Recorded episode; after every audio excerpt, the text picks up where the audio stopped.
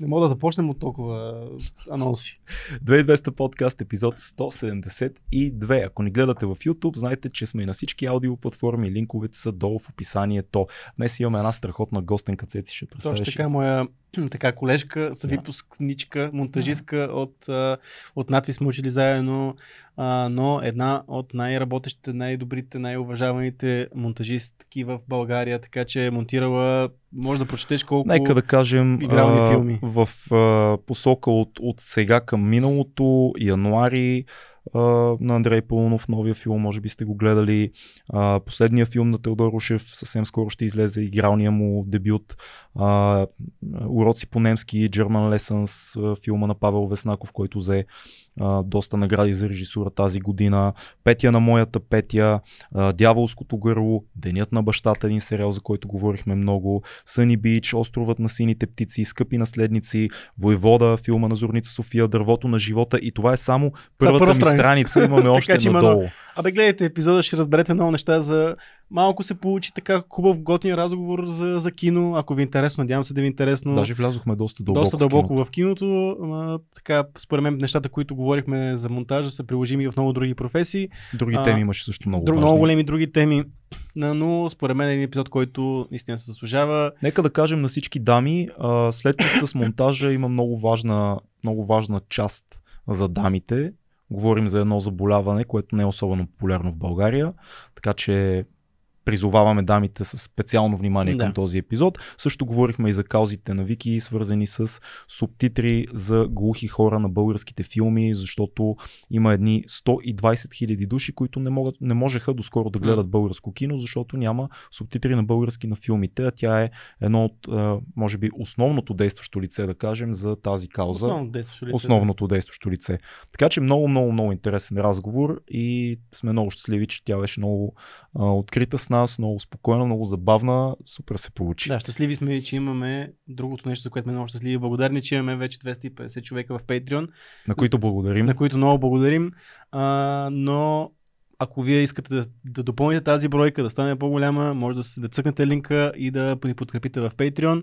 Тази бройка, разбира се, в края на месеца, ще, началото на месеца по-скоро ще пак ще спадне, пак ще се борим за 250, такъв, така се случват нещата, но, но това не трябва да ни притеснява. Благодарим за всички хора, всички. които ни подкрепят. Това, което ние може, скромната ни, така скромното нещо, което ние може да дадем е да следите епизодите в реално време, докато се записват, да задавате въпроси на гостите и достъп до една много готина група, в която цялото това общество а, си водиме разни диалози, споделяме си неща и така, супер готино се получава. Също така искаме и да ви пуснем една тънка оферта. Офертичка. Да, нашите приятели от Yot по SMS Bump, линка е долу в описанието, търсят хора, които да работят с тях в новия им гигантски офис. Така че ако вие сте в сферата на IT, която е много голяма и съм твърде неграмотен за да вляза в детайли по тази сфера.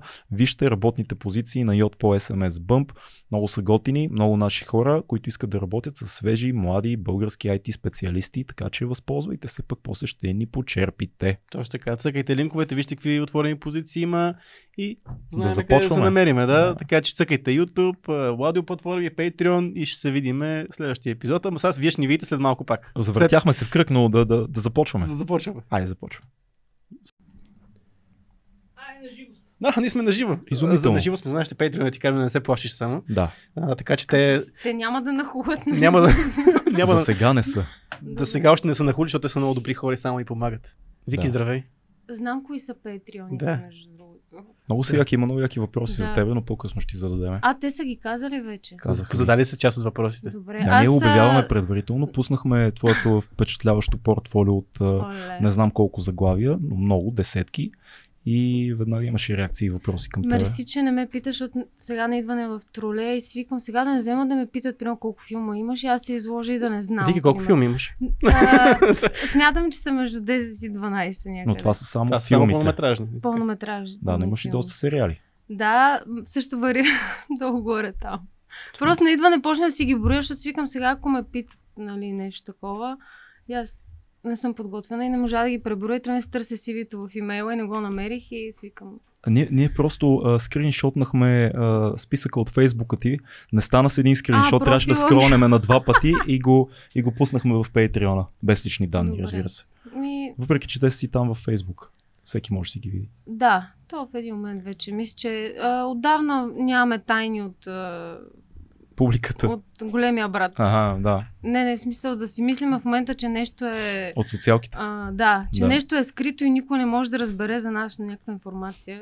Е, да, ма това, което си го а, си сложил там, то си е някаква гордост, защото ти си работил, между ти, не знам как те чувстваш, като някой ти го каже, но ти си един от най-работещите български монтажисти в... а, Не, просто най-работещите и от най-добрите монтажисти от това То, това се поколение. подразбира, като кажеш най-работещия, това правиш индиректен поне. комплимент на Не, човека. Не, не, е така. Да, Аз- ние с Бог обичаме да кажем, че сме в топ 5, защото те работещи са 5 долу-горе Да. души. Да, да, сега криво много работещи, работещи много познавам. Работещи много. Монтират всекакви идиотщини, но Говорим за такива, кино. Да, които За кино. монтират кино е малко по-различно. Там списъка е доста по-късичък. А вие доста, доста яко се справяте с Бохо, който ни беше на гости. Поснете си епизода с него. Бохо Стопак Башян, няма нищо общо с Тупак, да кажем. а, но направихме супер як епизод и сега имаме честа и Вики да ни е на гости. Яни кажи за хората, които така са далече от надвиската мафия, от киното. Монтажа, защо? Защо викат на монтажа невидимото изкуство? Защото някакъв руснак е написал така преди 100 години. и Един руснак, си мисли. комунист. Комунистите всичко отгоре, да. Не, между другото, много е странно, защото нали, всички са го запомнили точно това клише с а, монтажа. То е хубав, когато не го виждаш. Да. Нали, то е нещо, което е невидимо и зрителя никога не разбира за него. Аз мятам, че не е съвсем така. Мгм. То това идва от клишето, че не би трябвало да ти се натрапва. Обаче, според мен, когато има нужда и ти се натрапи с умишлена цел, М. а, той не е невидим, даже става много видим и това е много приятно за зрителя. Дай ми пример, за да, да си говорим днес с Ми- примери. Да, ето примерно любимия ми сериал, който винаги а, така и на всички прохождащи монтажисти казваме Big Little Lies, малки и големи лъжи. Аз не съм го гледал. Няма нищо невидимо в монтажа. Там М. просто, примерно, сега ще иллюстрирам за, Да. да. за хората, които не са гледали, има някакъв диалог и изведнъж звука започва така да се, като някакъв вакуум да се събира и влиза някакъв кадър много остро на вълна, който почти те удря за секунда изведнъж си на друго място вече. Еуфория е така, Еуфория е така. по подобен начин. Еуфория, той ми е малко така на принципа на мюзикъл. Аз много много клипов. обичам мюзикъли. Да. Еми, те хората си мислят, че нали, защото а, в момента единствения досег до мюзикъл езика са музикалните клипове, но всъщност еуфория е изграден като класически такъв а, американски мюзикъл. Това е интересно. Да, просто много малко хора гледат мюзикъли и аз винаги като кажа някой гледахте ли О, мюзикъл. Ама пеят ли репликите? Аз казвам, дайте. Аз, О, аз не понасям мюзика. И аз не понасям музика, мюзикли, между другото, така че... Но, но еуфория повече на клип ми прилича. А, знаеш ли от това, което казваш, няма ли риск по този начин акцента да се загуби, защото тия техники, в които усещаш монтажа, те са някакъв акцент. Но ако много често ги ползва монтажиста и режисьора, не става ли малко вижте ни, вижте ни, вижте ни. Не, вижте Виж какво колко- можем. какво можем, да. Вижте ни, ако има каква емоция да М. видиш. Защото ако е само вижте ми монтажа, не, даже ние, нали, защото вчера точно имахме такъв разговор за монтаж на дълго и на широко. И точно това разказвахме на а, нали, моите монтажисти, които така с трепетен поглед, че ти в началото научаваш нали, всякакви похвати. И все едно се събираш някакви играчки, искаш всичко да си играеш. Нали? Знаеш как да правиш паралелен монтаж, искаш всичко Да. да. го а, нацъкаш, да е някакво много атрактивно. И в началото предобраш всичко. да. Нали?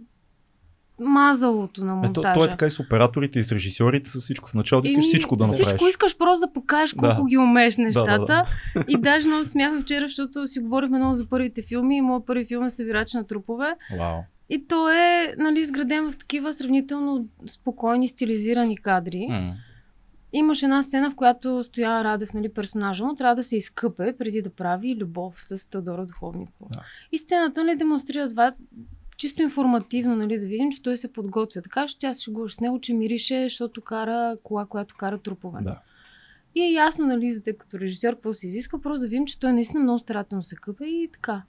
И аз видях, нали, статичния кадър и си викаме, сега ще направя тук ни джъмп кът и просто ще го нарежа Да. и така, къпе се, от тук, от там, скача, нали, монтажа, направи го От това. всякъде да се изкъпе. От всякъде ще се Хубаво изкъпе. да се изкъпе човек. Ще има ни динамични кътове, просто да се види колко той, нали.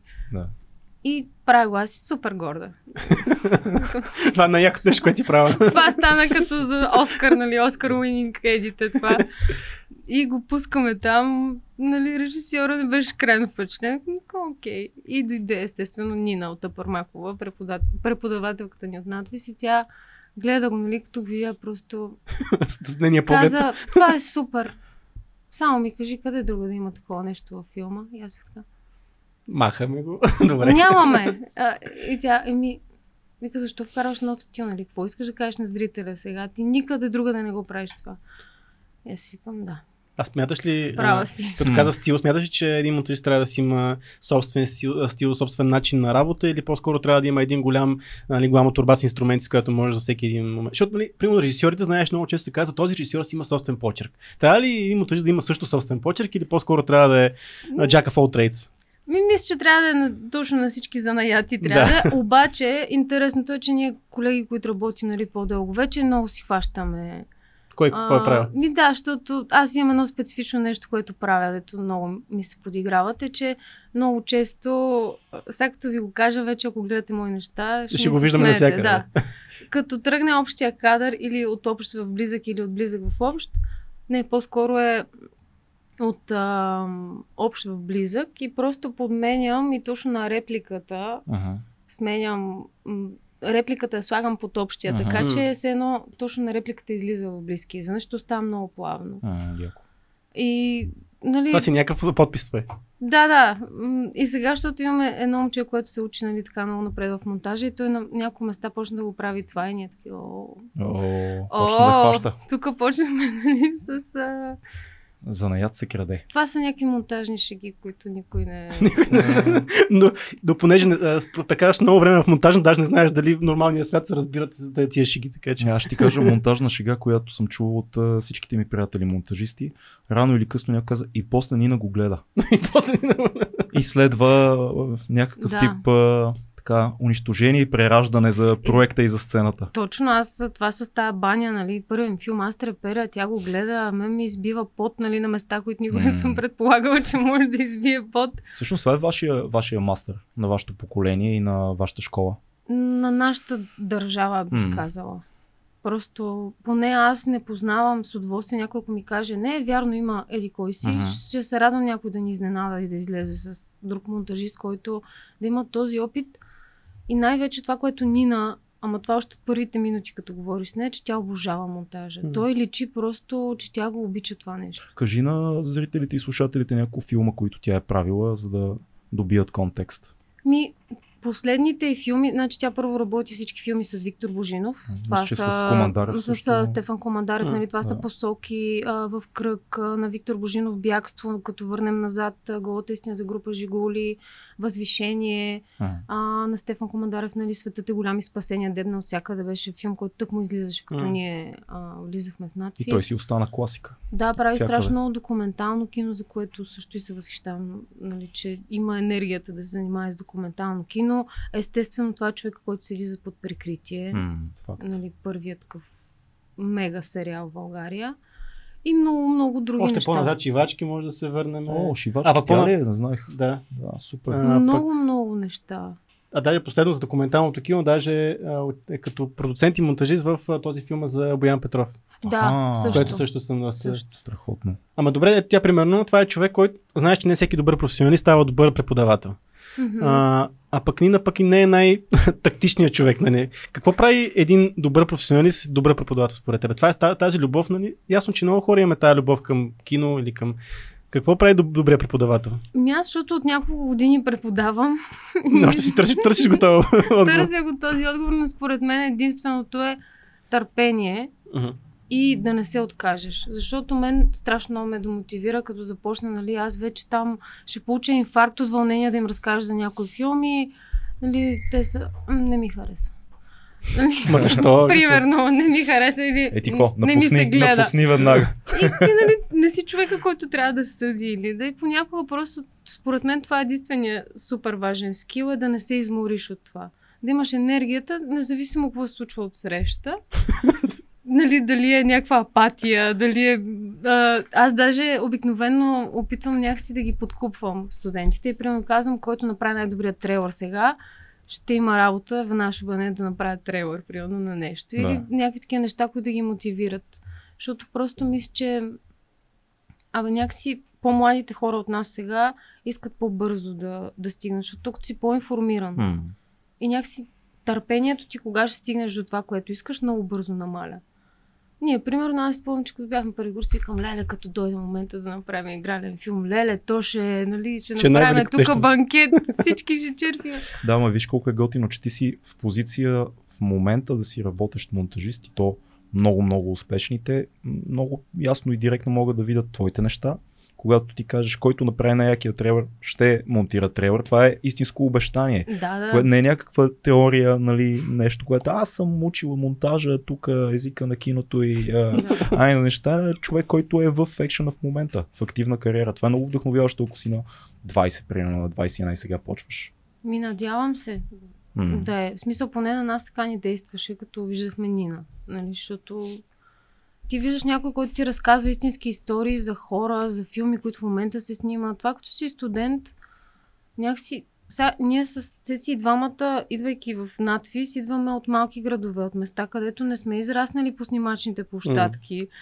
И- Даже не бяхме виждали такова нещо. Но... Аз въобще Даже- не знаех, нали, като дойдох и толкова ми беше стресиращо всичко, защото повечето ни колеги знаеха, нали, някакви термини, работеха вече с тук, знаят осветление, как се реди някакви неща. Ние Ние с Вики бяхме, значи бяхме две, две оплашени зайчета и някак си усетихме този страх, надушихме страха в един А друг. вие и двамата влизате на 18-19, Но толкова, Да. до 18-19, ко- което за тогава за монтаж е ниска възраст. Повечето ви колеги трябва, може би, не, били бяха си, но бяха си всичките толкова, си да. бяхме Бяхме си малки, да. М. Режисьорите бяха голями, ние си бяхме малки. М. Но да, ние си пътувахме заедно в а, 9-4, такова, бяхме си много сплутени тогава, оплашените Успоко- зайчета. Успокоявахте се. Успокоявахме се. Да, ами на, за мен наистина беше стрес и плю- плюс, че на мен първата година в надвис хора ми беше изключително трудно да си контролирам диалекта. Аз дойдох в София с някакъв зверски диалект Ти откъде си? от Силистра. Аха. И всичко беше инже, инже, е, някакви такива неща. И аз, нали, като те питат, там анализирай този филм и тебе те е страх да проговориш, защото просто не знаеш какво ще излезе. И мен, нали, през цялото време се опитвам да мисля какво ще кажа. И пускат, нали, дават ти някакви списъци с филми, които да гледаш. Нищо не разбирам от тия филми. Всички казват, нали, някакви наши колеги, е, Търковски. Аз викам, нищо не разбрах от това огледало, нищо не ми влиза в главата. Да. На мен любимия филм е Гладиатор, нали, аз с тази мисъл живея, примерно. тогава. Да, че няма друго. Да, няма друг век. И гледаш Търковски, Кешловски, цялата мантра в главата ти Търковски, Кешловски. да. Трябва да ги разбера нищо не, Не, разбираш. трябва да ги харесвам. Трябва да ги да харесвам, защото ако не ги харесвам, значи аз Да. нещо не съм Да, да, и ти почваш да се правиш там, нали. А то е толкова странно, защото тия режисьори и това, което правят на една доста по-късна възраст, почва да си изяснява, почваш да разбираш Какво разбираме препратките, на 19 да години? прочетеш малко и те какво са Мгм. искали да кажат. Изобщо те, те правят велики неща, но е много трудно някой да го хванеш на 18-19. Гледай сега тук огледалото. Велик филм, а? И ти такъв, а? Аз в, трети, в трети курс започнах малко да разбирам от някакви такива неща. Аз- аз мисля, че сега ти, започнах Ти да дори ги не знаеш какво е киното. В Да. смисъл, ти не знаеш езика на киното, за Абсолютно. да... За да гледаш тия дет го нарушават Да. и го пренареждат и го отричат и така нататък. Добре, Еми, каква е да. твоята история? В смисъл, ти от Силистра, как решаваш, че това ще занимаваш? Никога не сме си говорили по тази Монтаж. монтаж, да, в смисъл супер такова Да. рандом някакво. Сега ще избухна с един факт, който много трудно се намира в интернет. и в Така, ето. Ми, че всъщност аз от 6 годишна възраст до 18 се занимавах с джудо. Ха! О, Затова Интересно. гледам към тебе, защото знам, че тази тема в момента ти е много лична. А, да, имам, имам, Имаш имам, причина неща, да... имам наблюдение на джудото, да. А, това си ми беше нещо, което аз си мислех, че с това ще се занимавам цял живот. И си тренирах и си представях нали, живота на един джудист. И в общи линии някъде там към 10-11 клас започнах да виждам долу-горе какво следва. М. Защото почнаха да ни срещат с големите отбори, нали, да казват, ето тук имаш предложение от ССК или от Нямам Левски. търпение да ти пусна едни сцени, но ще Еми, говорим за това след ефира. Да, да кажеш. И, да, в общи линии, обаче като видях, нали, отборите там на НСА, на Левски, М. даже имах някакви състезания, в които отивах да се състезавам с тях, за да свикна с идеята и по някакъв начин все едно нещо щупи там. Че вече не е моят отбор, Да. че не е моята среда. Седеше ми някакво чуждо, викам, какво джудо в София, ще ходя да се търкалям там с някакви непознати хора. И то така се напасна, че аз тогава пропуснах някакви състезания, бях се разболяла от някакъв бронхит. Малко се дистанцирах и в един момент просто се заседях вкъщи. М. Почнах да спирам да ходя на тренировки и естествено почнах да цъкам на компютъра. Вкъщи. Така. И почнах там на фотошоп да сменям фона на всички снимки, които имаме семейни, да слагам семейство на някакви палми. Това правих, изрязвам всичко, слагам го на някакви палми. Всички албуми, нали, сканирам снимки, слагам семейство на някакви фонове, на някакви екскурзии. И в един момент обаче това ми омръзна, нали, това да правя и видях, че има някакъв муви мейкър, в който може и видеото и хайде сега. Movie Maker. Всички видеа, с които разполагах, взех, почна да правя някакви филми от просто някакви клипчета на телефона ми и много ми стана интересно и съответно, търсики нали, вече в един момент какво да монтирам, почна да ходя из града и да питам хората. Дали нещо са снимали? Имате ли нещо за сне? Някаква сватба, някаква къща. Това, ето, ето го, десятката. И, и тогава имаше едно фото, в което работеше брат ми и шефа му си снимаше сватбата и имаше си студио, което да направи. Аз го помолих, ако може и на мен да ми даде материала. Нека си го правят там професионалистите. И Да. аз му направих някакво сватбено клипче хора, в което сложих всички ефекти, които можах да намеря. Първия кадър беше с някакъв ефект сепия. После се развести като страница. Стана на кълбо. си да Всички сме били там. Всички сме били Минаха там. някакви гълъби в един момент. Пръстени се завъртяха, нали? Аз викам край. Това е Убийки. Уби ги и свикам, ето аз си намерих професия, сега почвам вече да избухвам. Сватба след сватба. И вижте какво правя. Хващам и, и търся в интернет кое е най-голямото студио, което занимава с сватби. Свикам вече. Аз усещам, аз колко предусещам успеха пр- пр- прагматично си мислила сватбите. То е хората. Да. Еми, Хора да. се женат винаги. Ма, Така е. забележи, аз правя една сватба, която просто направих клипче, най-добрите моменти от сватбата и вече готова съм. Усещам, Да, да. усещам как парите дори идват към мен. Подушваш ги даже. да. И пиша на някакво студио, което тогава беше Виктор Попов. Да. И викам, тези са много добри и пишем в скайп. И си пращам това клипче. Да. И пише, търсите ли си хора? И те го видяха и казаха ми, не е точно в нашия стил. Нали? Малко е. Погледай, малко си прекалила, погледай малко видеа, така, така, ти сега ли стреш работа? И аз казах, не, не, сега съм в 10 клас и те ми се изсмяха. А ти казах, имаш ли го този момент, да си такава? Не разбира. Ами да, Не ме разбира. Млади творци, бях де така. малко, аз после по-скоро търсех, пусках го веднага на някакви други хора, които да ми казват, стоп е. Да. Да. Аз си към, да, да. Те, не, те, Просто, са, те са сгрешили. както и да е, но най-смешното, че сме го правили. после, Да. вече като, нали, ставам ясно, че това ми е много интересно, но, нали, не е много любопитен път, как разбрах, тръгнах някакви форуми, вече запознах се какво трябва да стане, кои филми да изгледам за надпис. И най-смешното е, че като почна да уча в надпис, имахме една колежка Андрея, която работеше в това студио Виктор Попов. И ме извика и ме заведе там. И аз всъщност първата година в надпис работех малко там. Андрея, която беше Андрея в, после на а, ДМЦ. На ДМЦ. Да. да. сега е там. И тя ме заведе там и аз почнах работа и им разказах това и те умряха от смях, нали? И беше А много сега, мило. ако те видят от Виктор Попов. Е, те ние, още си, ма, ние си, още сме си приятели с тях. Те са много, да. много готино семейство. Но, нали, и, и те даже Ани се шегуваше, ма ти влезе в надпис, за да те вземем на работа. Това матката от студиото. да, А, Ани Попова, нали? Да. Да. Си викам, ма ти от две години това ли, нали? Що аз бях 10 клас тогава и като се подготвих и... То. Добре, години по-късно, доста проекти, изгледани филми и така нататък. Когато искаш да иллюстрираш на някой добър монтаж, кои филми ти хрумват главата? За да излезе малко от нашата надписка среда, Да, да, че да, стана мейнстрим. тежко вътрешно ведомствен разговор. Ние говорим за сватби, не знам. да. И това е вярно, да. да, ние говорим за сватби. Ами, сега от последните филми, които наистина натрапвам на хората, е Sound of Metal. Гледахте ли го? Не, не съм. Велик филм е хора това нещо. Просто... Най... Гледах, гледах му трейлера, той беше Ми- скандинавски. Ако не се Не, той си ли? американски филм. Значи той е за един барабанист, който си губи слуха. А, да, този е. А, точно да. така. Не, Това защото е. си мислех, че, че е скандинавски. Не, не, това е филма Сетих и се. просто монтаж е много простичък, нали, някой ако очаква, че ще види нещо забележително, примерно като 21 грама или такива филми с много видимо, че нещо върви. То е много простичка история, обаче всеки кът е толкова вълнуващ и ти носи толкова емоция и там е звук и картина са в някакъв... Не знам как да го опиша. Много е силно, защото то са загубата на слуха Мгм. и целият монтаж и звукът ти работят от тази посока. И ти просто го усещаш какво се случва на този човек. Той монтажът те вкарва толкова умело в това, кога той не чува и виждаш света като не чуваш. Мгм. И кога той чува някакви неща а, или ги разбира и тогава си в по-обективен разказ. Просто е много, абе много видимо. и Трябва много да семпо. много е готин, аз много назидавам за него. Иначе първия филм, сега, който споменах, беше 21 грама, който О, в много, ранни Много го обичам. а, моменти много ме впечатляваше. Да.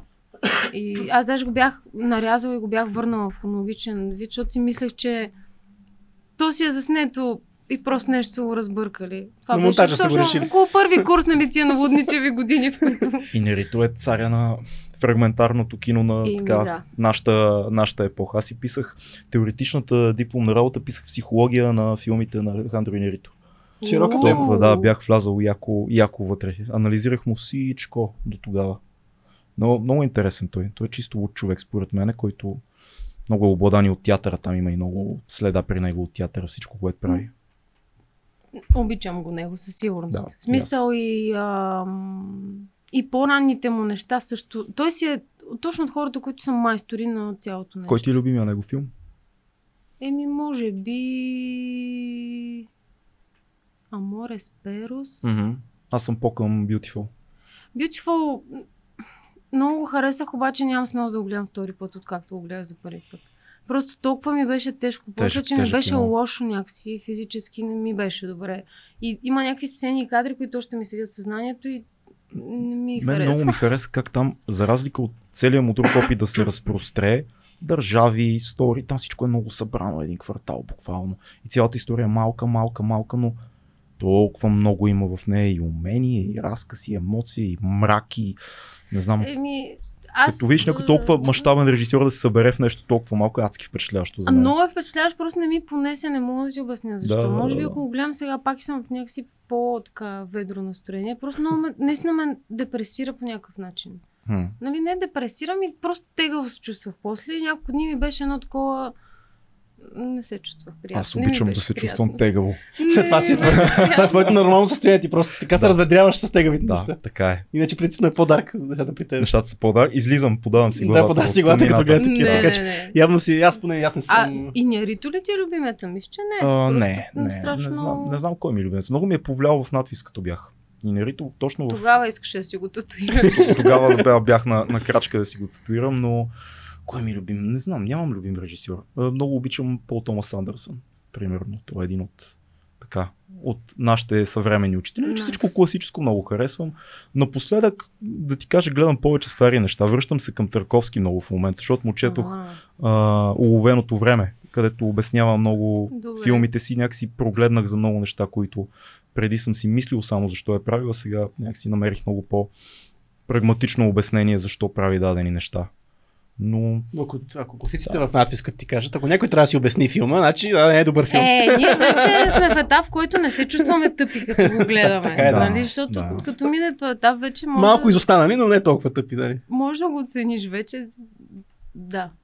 А, аз се замислих, като разказваше за тези, тези нахаканите а, младежи, защото аз съм виждал много такива, ти си виждала много такива. Какво би казал на тези хора, които гледали са пет клипчета в интернет, направили са пет къта, защото вече не е Movie Maker, вече имат достъп до други програми си мисля, че са най-великите на света.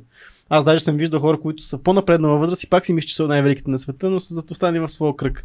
Как тези хора да получат някаква перспектива за какво е, какво е топ нивото, как да гледат повече, да, да се смират малко, какво е, каква е Ми, аз сега ще кажа нещо, което може би няма да е точен отговор на това, защото ти ако си в...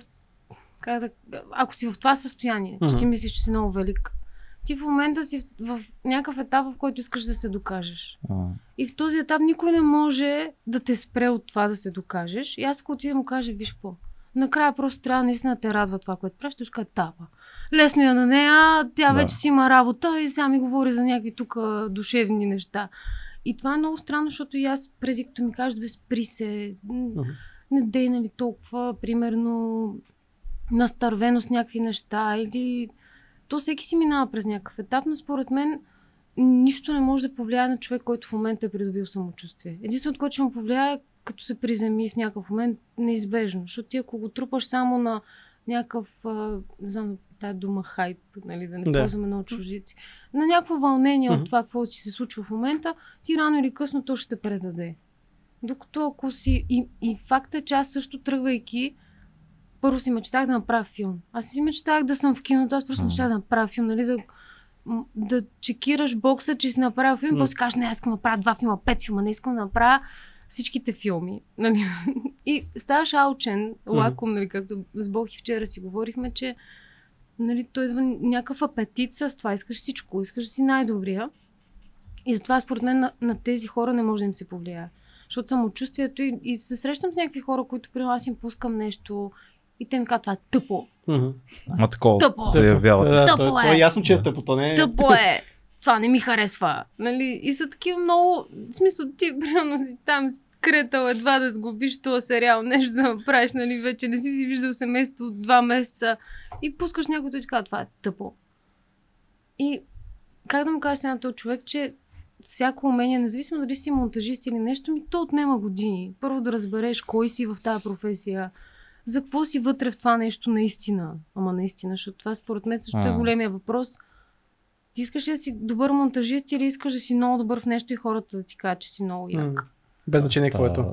Да, защото монтажа е нещо много тънко, което понеже Невидимо. има софтуер, не има софтуер намесен. Да. Има такъв, нали, много видим скил, който трябва Да, да, притежаваш. скил, Софтуер, да. технически. Ти го научаваш и си кажеш аз. Да, между другото, съм. това, е, това е основното, което и аз съм забелязал, защото аз имам така лека е, преподавателска кариера. съм забелязал всички. Те, те знаят а, софтуера или другото, другото, което пък искат да научат софтуер и смятат, че с това се, с това Да. се затваря Да. всичко. И наистина, между другото, ако научи софтуер, почва да стават супер коки. И ако Да. са пък са снимали две-три неща и някой ме казал, ева, много е яко, Да. и никой друг не... Това става просто страшна, страшна комбинация. Е, Но- Да, е, не те ли питат първи въпрос, който ние вчера се шегувахме, пак говорейки си за монтаж, е първи въпрос, който ни питат какво е монтираш? на какво монтираш и къв ти е компютър? Викам, ще ти Who- кажа. Who cares? Веднага. Смисъл, ако това ще промени това ще цялата ти помогне, кариера, да. веднага ще ти го напиша и ще ти го купя, ако трябва просто то до премиер в случая. Между другото, ние сме Да, имали до премиер на Мак, нали така? Да, на Мак. сходни въпроси за подкаста, ако се С замислиш. микрофони С записват. какви микрофони, с Да. какви Да. камери, who cares? Смисъл, Да. Това не е, не е това, което се случва. За Това теб, е... за тебе кога бяха тия моменти на свръхамбиция и как успя да се презимиш по някакъв начин? Как, реши, как разбра кое е важно повече за теб? Дали стоте филма са ти важни или нещо друго ти е важно? Много тъжен въпрос, защото Да. аз това го разбрах съвсем скоро. Много тъжно.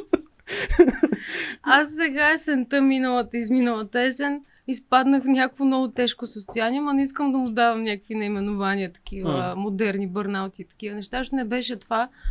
По-скоро случиха се някакви неща в семейството ми, нали, такива лични, много тежки. И аз точно бях в началото на един много голям филм. И виждах, че просто не става.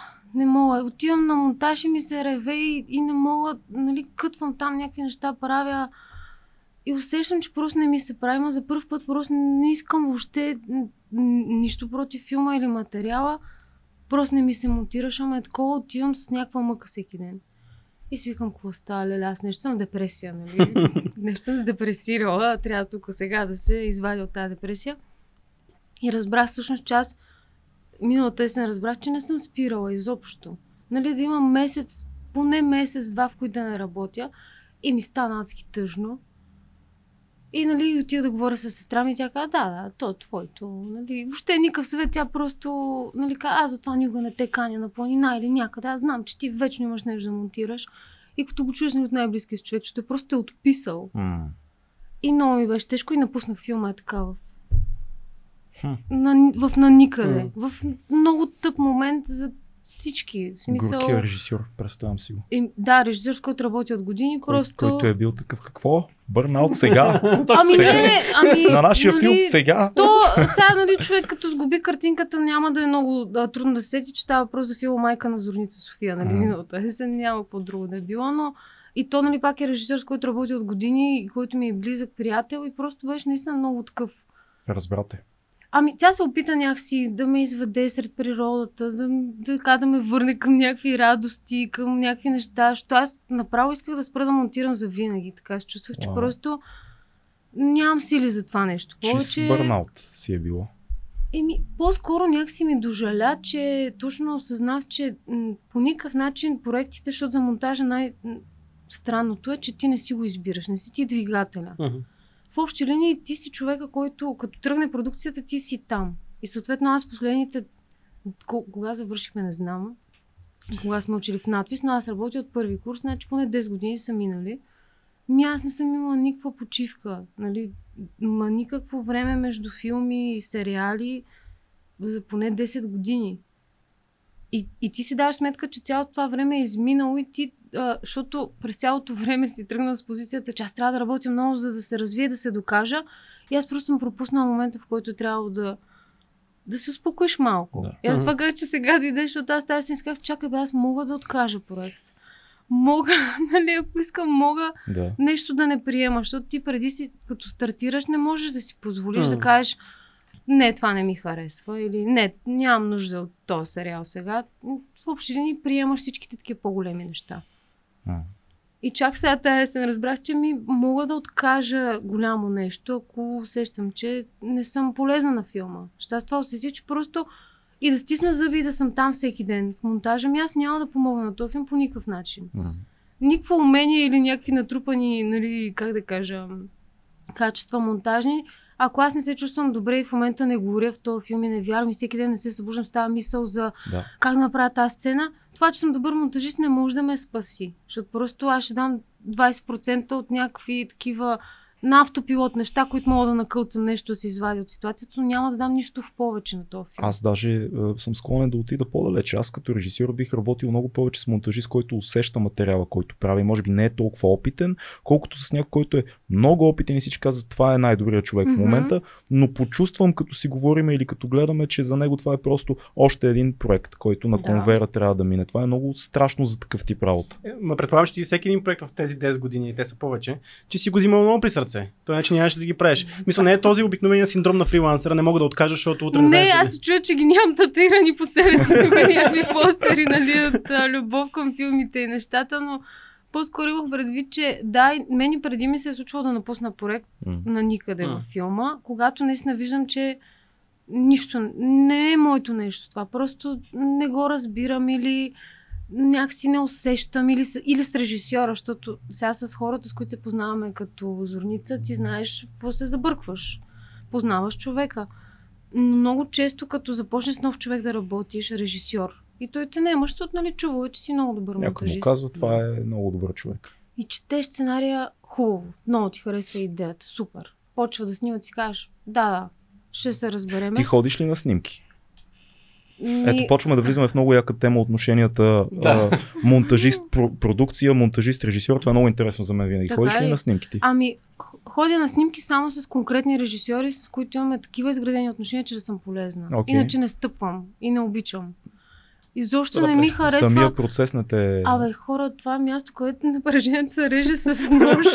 Аз не мога да преживея, че това, което се случва, се случва сега и никога повече. Да, завинаги. Че нищо не можеш Остава да поправиш, да. да, да, ужасно е. И, и това усещане, аз въпреки, че нищо общо нямам и съм там просто да следя за някакви неща, които ме, ме касаят и да кажа, нали, тук липсва това или тук заснемете един кадър. Е, ли, може да, може да, да знам, била ли си режисьори, на които е много по-спокойно, когато си там. Да, но въпросът е, че за мен не ми е спокойно, защото аз виждам какво се случва. То са... Аз наистина за това може би имам такова възхищение съм избрала професия, която е в помощ на режисьора, защото то се почва, виж това копче на това сако, харесва ли ти това? Хиляда проблеми от сорта на изведнъж сега идва буря, целите екстериори трябва да се снимат изведнъж интериори, актьора е болен, щупил си я крака, НЛО каца, нали? То е от смисъл от игла до някакъв слон, нали, Все едно проблем. целият свят пречи на филма ти точно в този момент. И мен това просто ме изяжда, като го виждам отстрани, защото аз нищо не мога да направя. Да. Нито мога да вляза и да го изиграя в кадър, нито да помогна на оператора изведнъж като грейне някакво слънце. Мисълта ми беше, влияе ли ти, когато си на терен и когато, влияе ли ти, когато гледаш материала на обективността, влияе ли ти? Не. да си видял. това е- Защото това е с, хубав с въпрос. Бухо сме си го говорили това и той казва, поне на мен ми е казвал преди години, аз предпочитам да гледам обективно, не искам да знам нищо от настроението, усещането на терен, искам да видя само това, което е като материал. Така мога да работя, така мога да помогна много повече. И не съм го чул само от Според него. мен мисля, че това. един добър професионалист може да се абстрахира от всичко, което се е случило на снимки, дори да е бил А, там. примерно с Лаури, като снимаме, винаги на моите филми е бил на терен. Мисля, че и двата... А, и си действаме. Ама влияе ли му после това на него? Мисля, че повече се надъхва, повече разбира това, което искам да направя в дадената сцена. А, повече почва да гори много повече в проекта. Аха. Поне това, това имам от него като, като фидбек. Ми, аз единственото, което не ми влияе М. Нямам после сантимент Да. към а, сега тук той щеше да умре на този кадър, ти искаш да го махнеш, Да, нямам да, този Да, сантимент. супер. В смисъл на терен може да изслушам някакви такива... Аз тук изиграх Вики, да знаеш. Аз тук да. чанелнах. Тук баба ми ми проговори от отвъдното и аз усетих Това, неговото това е дубъл. Това е дубъл, това е дубъл. Да, и това е дубъл, Само Вики, да знаеш. И Да. ти после цялата сцена искаш да махнеш, че още сега го виждаш, че това няма да го бъде. Нали, окей да се вълнуваш, но не ми пречи после, че съм била на терен. Изобщо, защото в монтажа ти оставаш сам с режисьора и вече тая емоция отминава от снимките. Ти си на нова вълна, 300 хиляди други неща те занимават и още не се сещам дали някой нещо Най- е най-яко е на сериалите, защото ти, си, ти ще потвърдиш. Като режисьора си харесва някой кадър, той още, не помни кой е дубъла, кой е кадър, обаче си го е харесал. Използва ли го? Да, така, да бе, използва. Да. Не знае се какво стана, просто го си го използва. Аз И ролята на да. монтажиста на, на, на терен, според мен, е режисьора да, да го погледне с сълза на окото само кажеш, няма проблем. Да успокоява. ти не знаеш какво става. Да, супер е, спокойно. Става много яко, брат. Супер е. Давай нататък да, да го заснемем, е, пък ще го правим. А, добре, в отношенията... Динозавърчета. Запис- Записвам си, да, динозавър. А, в отношенията с режисьорите, как, какви са твоите наблюдения? Защото е, няма какво да се лъжем. Режисьорите повечето са страшни откачалки и така много нестабилни хора, особено когато се отнася за пълнометражните им филми. А, как процедираш ти? Повече слушаш или повече предлагаш? Защото аз съм виждал два типа работа от монтажисти. Виждал съм монтажист ки, не монтажисти, монтажистки съм виждал, които казват на режисьора махни ми се от очите, ела след а, два дена, има сцена и а, най-вероятно това ще бъде. Такива много силни съм виждал. Виждал съм, а, примерно ние с, с Лаури като монтираме, сядаме заедно, опитваме неща, почти през цялото време сме заедно и сме си подаваме идеи. Абе, дай пробваме това, не, това не става, да не става, виж го така, да, да. То е някакъв непрестанен 8 часов монтажен диалог тече. М, А, виждал съм хора, които тотално си оставят монтажиста да направи целия филм, първи кът, отиват, гледат, коригират отделни неща. И, и такива обсесивни, които не дават без тях един кът да се направи. Как е при тебе? Да, само Защото може с би... толкова много да. режисьори си работил различни, че ми е много интересно. Само може би с последния тип, които нали, ми крещят на тук ще се режеш, само с тях е може би не се разбирам, Да. защото нали, м, то ставаш някакво копче. Та, нали, ще ставаш някаква клавиатура, Да, да. която просто мен ми пречи Оператор на така да мисля. Да, Да. Нали, някакъв. Но в общи линии, наистина, всякакви неща, всичко, което избори ми се е случвало, но може би ми е най-любимо, като е балансирано, имаш възможност хем да предложиш неща, а, хем по някакъв начин наистина да услужиш. Мен ми е много любимо, когато режисьора иска нещо с мен, което не разбирам. А, И, и нали не е нещо, което първо сигнал, като тръгне да го казва, аз вече знам какво има предвид и тръгвам Да. да. го летиш, защото тогава малко ставаш ленив, леко те домързява и спираш и много да мислиш, защото просто всичко си се нарежда. А, но в началото бях много нагла в монтажа. С първите, мисля, че един-два филма, просто всичко, което натрупах като умение, с едно ги удра хората с него по главата. И точно сега на последния такъв клас, който водихме с Бохи, и разказах една история много смешна, как точно като правим събирач на трупове и то голямо вълне е първи филм, нали, ти си някакъв тинейджър. поздрав за професор Марин Дамянов веднага. Да, Shout-out и, и голям. за Димитър Димитров, който е режисьор на Да. филма, и за Борис Славов, които просто на нас ни беше първия филм и, и ние така си бяхме разбрали, че те снимат всеки ден и вечер идват, нали, аз а, седях в монтажа и Митко всеки ден след снимки идва да си гледа Да. сцените. И аз един ден гледам някаква сцена и си викам, о, тук ще пада диалог. Да. Почвам да режа и супер щастлива, но превъзбудена, нали? Леле, тук как го накълцах този диалог, махнах половината реплики, много готино стана. И идва той човека капнал от терен, кой знае какво му се е случвало там, нали, цял ден. Грамотевици. Първи филм, нали, какво знае, какво е било и аз викам, тук го оправих. Тук го оправих, стана мега яко, сядай да гледаш. И му го пускам и той горки още не се е съблякал, гледа половината сцена, няма, не може да разбере какво става. И такъв, къде са репликите? Защо ги няма? Викам, така е по-яко. И той вече направо горкия, нали? Не мога. И, и се изпокарахме жестоко, нали?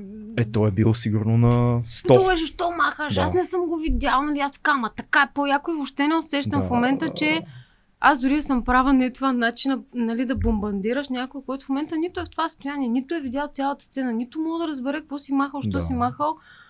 И тогава, ето в тези години бях изключително, нали, аз после викам, леле, той е неблагодарник. Той не разбира. Аз, не, аз тук съм го направила. и Помогнах, оправих идва. сцената, да. Аз я оправих тази сцена. И по-късно, нали, като вече натрупаш опит, виждаш, че ти а, не можеш да мислиш само за себе си в този процес. Ти си абсолютно маловажен и трябва на всяка цена да спреш да мислиш дали монтажът ти е добър като монтаж. А. Защото това няма значение. Нали? Не да се занятиш сега, тук о, това няма го направя, монтажната ми връзка няма стане. Кой го интересува монтажната ти връзка? Тя ако историята върви. И това са едни моменти, в които, нали, казвам го по повод на въпроса за работа с режисьора, че в началото аз не разбирах много в какво се състои.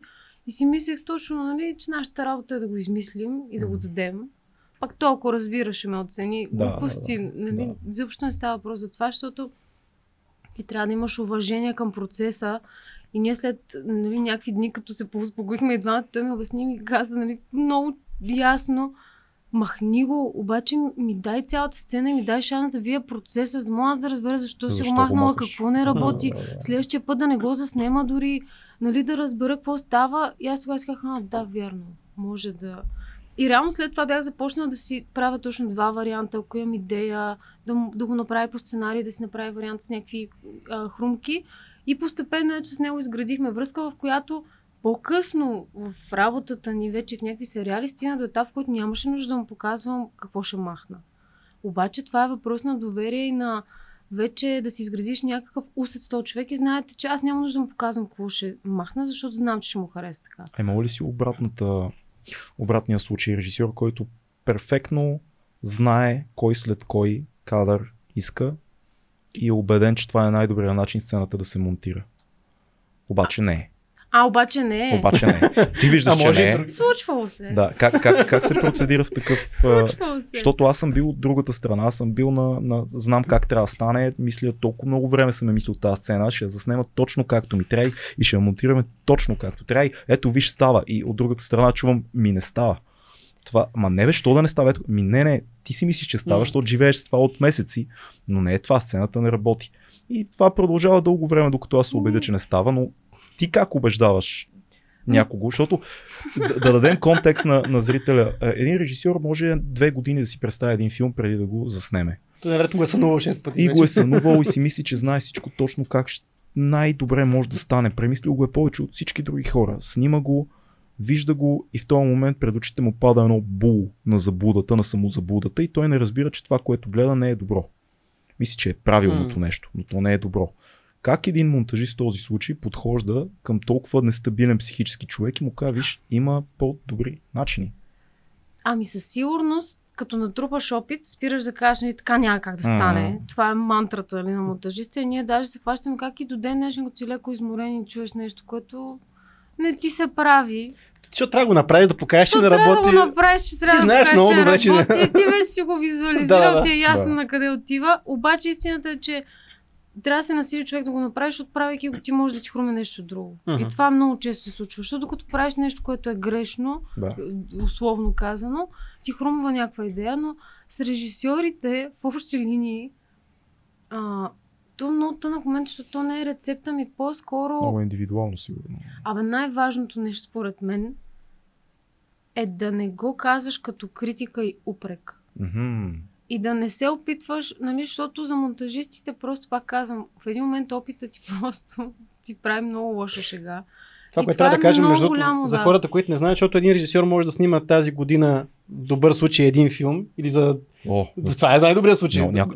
Три години- на, на, едната ми ръка с тия дет снимат всяка година. За три години един филм снима, докато един монтажист и добър да. работи три филма на година. Да, постоянно. Еми да, да, и то, нали, количеството Да. опит. Това е важно да го кажем за хората, които... не- Абсолютно, да. И е Да, много да. важно човек да се доверява на монтажиста, е. защото той не, не, не е сънувал две години този филм и най-вероятно, както каза ти, е минал но, пет пъти на твоите филми. Но да, но аз това, което си мисля, Да и не. Значи аз нямам опит с пълнометражно кино, но си смятам, че аз поне съм виновен на това, че аз казвам няма, стане, не ми занимава с тебе, това не работи. А, осъзнам, че това, това е нещо, за което работи за сериали, за неща, които са малко по-маловажни, но смятам, че може би един такъв опит би се пренесъл в пълнометражен филм, което е много ретроградно, защото тогава влиза в конфликти най-вероятно. Всички казваме, че няма как да стане, ако това ще успокои. Да, да, да. няма човек, който в монтажа да не го казва. Той е като някакво нещо, което излиза от тебе. Аз дори като го кажа сега, си казвам, о, шит. Защо е сега? Кринджва се си кажа, защо го казах това, нали? Но не ми занимава все пак, така че го кажа. Нали, да, няма как да стане, така няма да стане, нали? То просто ти усещаш как енергията и всичко в стаята Да. просто заглъхва и потъва. Но това, което аз съм да. се опитвал, това, което си говорихме за, а, за това, че всеки един, според мен, аз поне съм се опитвал така да го вкарам в думи, защото съм се опитвал да го обяснявам на студенти, е, че всеки един от, от ключовите роли в киното трябва да даде малкото, за да надгради филма. Нали? За да работи в... Режисьора каза, това е моята идея, това трябва да се случи и не всеки отделен да си прави собствения си филм, защото много Мгм. често се случва това, Да. а всеки да фане тази идея, да даде малко от себе си, за да стане. Нали, на всеки това е ролята, а не М. да покаже колко е велик, защото има и такива хора, които, нали, примерно, научили са пет къта и си ги Да. покажат. То оператор да е тук с това с много хубаво ще го светне и стане перфектно. Не, това е друг филм. Аз си мисля, че за хората, които са далече от нашите професии и образование, пак трябва да се опитаме малко по-ясно да дефинираме Да. какво е творчеството, което не говоря за техническа страна. Какво твори един монтажист? Как би го обяснила някой, който гледа филми?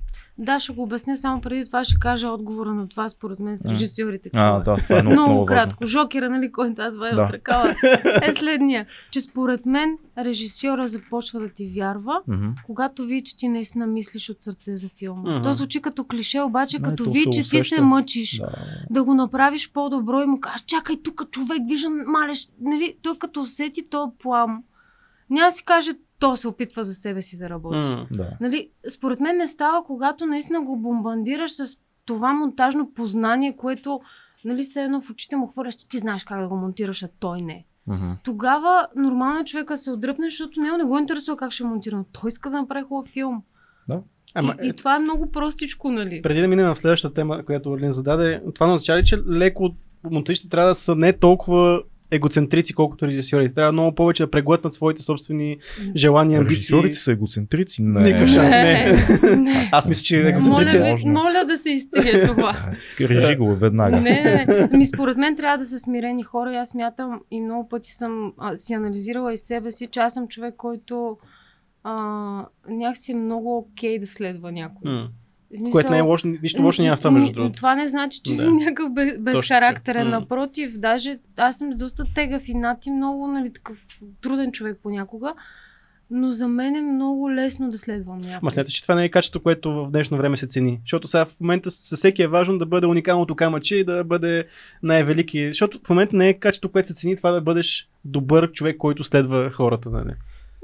Ма то в крайна сметка нищо уникално не се изисква да си добър в монтажа или в М. другото. Изисква се просто да а, го правиш по, заради верните причини. Нали? Заради нещото, което искаш да направиш, а не защото аз разбрах, че мога да монтирам добре стан... и може да стане. Това и сега ще го направя, защото много успехи ще имам и ще изкарам пари и ще съм най-добрия в това. М.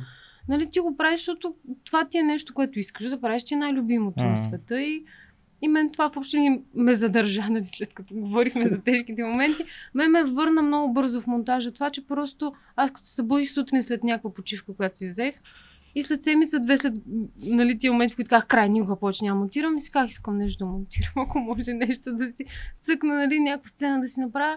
И видях, всъщност аз го обичам това. Мгм. Дай да видим Така как, че- какво е това. Какво е монтажа? това? Да, какво е творчеството на монтажа? Сега ще ви как ще го обясним. Чакай, извадете Чакай. премиер, моля ви, пуснете една таймлиния тук на, Веднага. на телевизора. Ако си представяме, че една идея, нали, първо се заражда някаква история и тя се написва на ниво сценарий. Това всеки може да го разбере.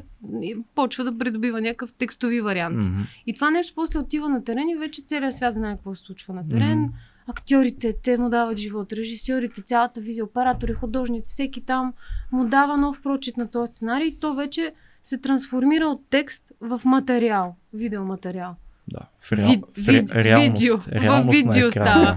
Да. Виджи. В Видео. видео става, на видео и после реално това нещо идва в монтажа и повече хора, нали, особено аз много обичам да го обяснявам на хората в парка, като се разхождам, кучета ме питат какво работя.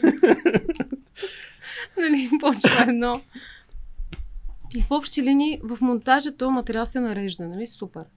Обаче то никога, никога, никога не е това, което трябва да бъде, защото още не се е родил нали, чак то гений, който наистина до запетаята да знае на къде ще се режи. Винаги поне малка промяна да има. Дори тези нали, факири, които разкадроват супер стрикно, все някъде ритъма или нещо ще променят. Но в повечето случаи настъпват супер големи промени, които ето сега за да иллюстрираме с нашия любим филм Гладиатор.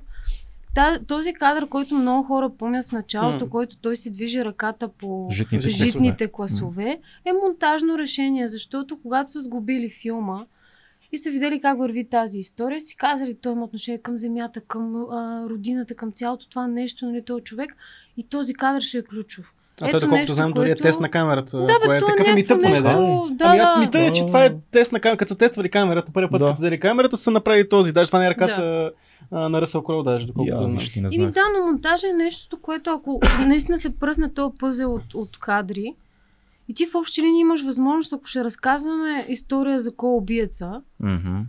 Ще разкажем ли на зрителя дали убиеца кой е и да, се, и да го оставим нали, в началото. Ето чисто монтаж нещо. Разказваме кой е убиец в началото и после зрителя ще следи как се е случило това. Или криеме кой е убиец и се опитваме да го въртиме. В общи линии то е едно монтаж е на какви парченца и как ще разбереш информацията. На... Да, как, как разказваш една история. Най- най-елементарно, Мгм. отидох до магазина да си купя хляб, може да го разкажеш по 50 Да. начина. Може да почнеш от вече съм в магазина и тя ми подава еди какво си, обаче бях излязъл. Знаеш да, да, да, Може да почнеш от а, а, хронологично да разказваш. Знаете ли да бомб теории на Хичкок? Не. Чували ли сте? Верно, не, да. Да. това е много интересно. Това е, той разказва много интересно бомб теория, че, примерно, представете си сцена. Е, тук сме и в един момент говориме си, минават някакви 10 минути, в един момент гръмва една бомба. И това е шок. Нали, смисъл, това е някакъв шок, който зрителят из- изживява. В, същата ситуация, версия 2. Първо виждаме бомбата, която седи под, под бюрото. Мгм. И, и вече след това продължава нашия разговор. И зрителят, това е вече е съспенс, защото зрителят вече си мисли, тази бомба за какво е там, кой е сложил, Да. дали ще гръмне. Мгм. Е, това е на теорията за бомбата на Хичко, така че това са две, една да. ситуация, Да. която... Това е. Това е, да. Абе, Р- Рашомон.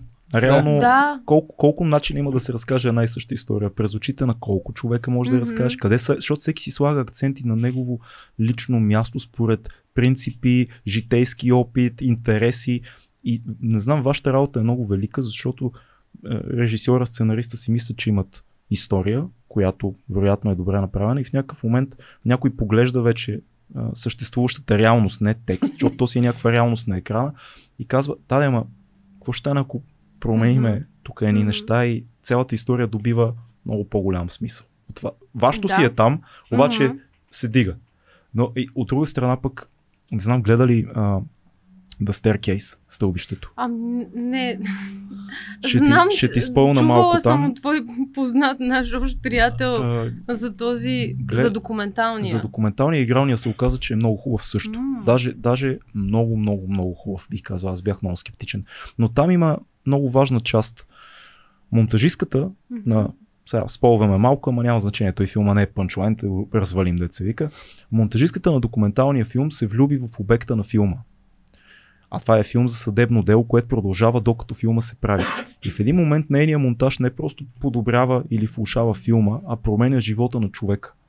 И факта, че тя се влюби в него и позволи тя така да работи с материала за филма, че тя да го уневинява чрез филма. Много И яко. това е просто брутална идея. Еми, да, то аз... Толкова сте му гъщи като Ми, начин на, на Докато работа. това не почне да работи срещу нас, но Да. мен да, може би едно от най-тъжните неща ми е, че монтажа наистина е толкова трудно нещо да се опише, че ако не седнеш наистина с един монтажист да ти покаже М. и да ти покаже, ето тук виж М. какво беше, а какво стана, е много трудно човек да се запали и да разбере, че то е ама толкова яко нещо. Наистина Не, за това, мен е това с много историята красиво. работи то много е... добре, според мен. Има 100 начина да разкажеш една история. И на монтажа се решава кои са важните неща, как е а, хронологията, изобщо Не знаеш, целият пър- разказ. Първата цел на монтажа е била за пропаганда.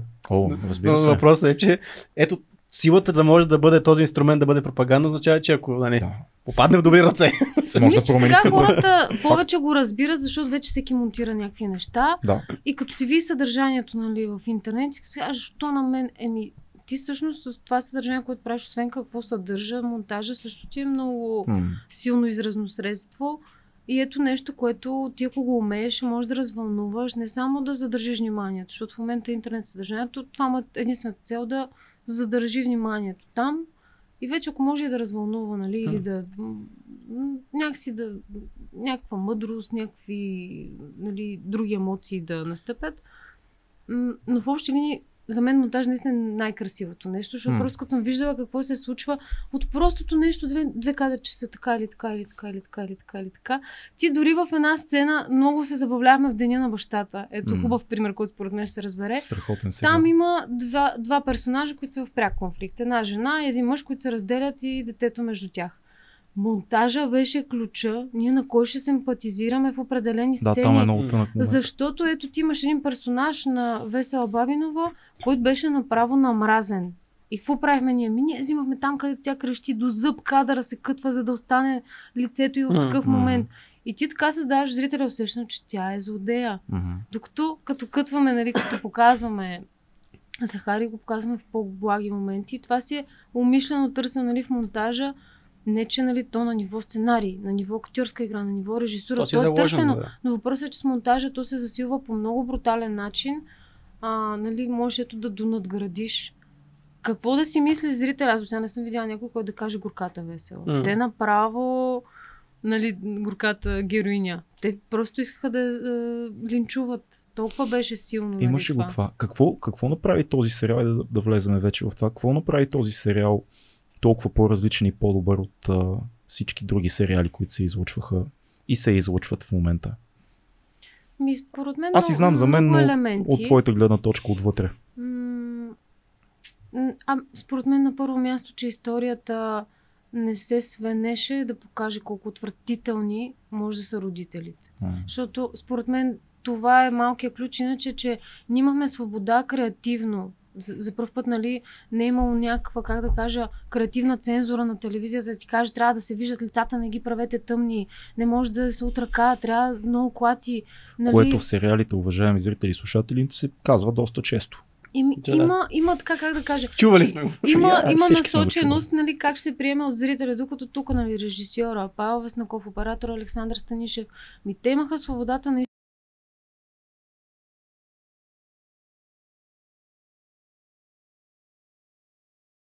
са го направили по начин, по който им харесва. Това и... са кино хора до мозъка на костите си. Еми, личи си просто, че там има свобода. Той Да. има някакви силуети, има, нали, толкова, според мен, нали, такива готини кинематографични неща, че си личи, но за мен същината е, че за първ път ние не се опитахме да захаросаме за зрители, посегнахме към една тема, която то си пролича и по реакциите после на майките, които подадоха жалби срещу сериала, че Стига, бе. да, имаше жалби, че А, не защо можело знаеш а, нали, как може така да се осквернява а, образа на майката?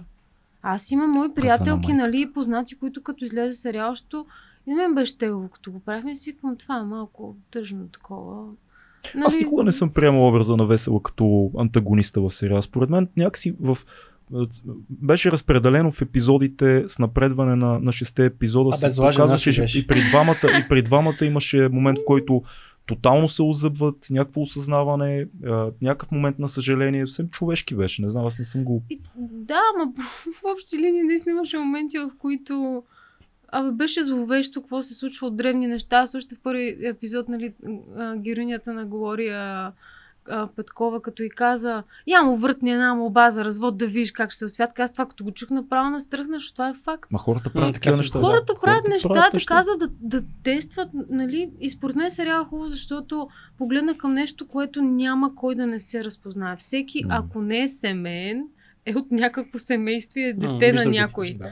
И това е универсална история. И според мен е хубаво, хубаво нещо е а, да видиш любовта.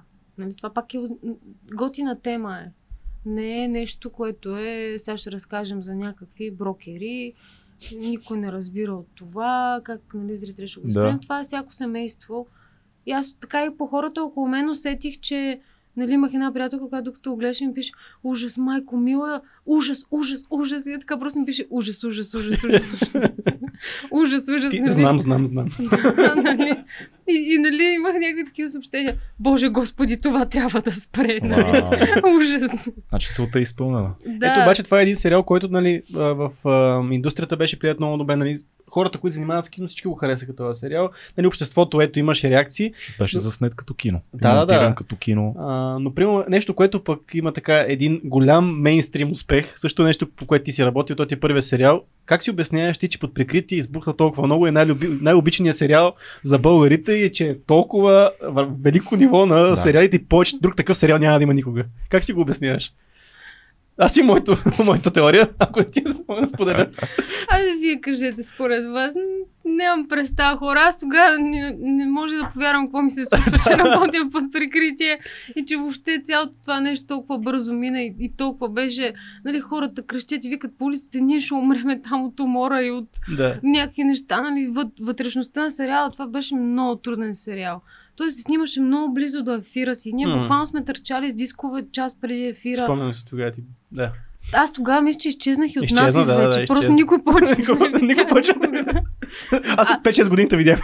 Ма между другото факт е, че аз дори на дипломирането си не бях. Аз дори, нали, никой повече, Да, да. никога повече не ме видя, защото беше много труден сериал, така че не мога да кажа защо беше успешен, но факт е, че на нас ни беше супер яко като Аз мога да ти кажа, що беше успешен.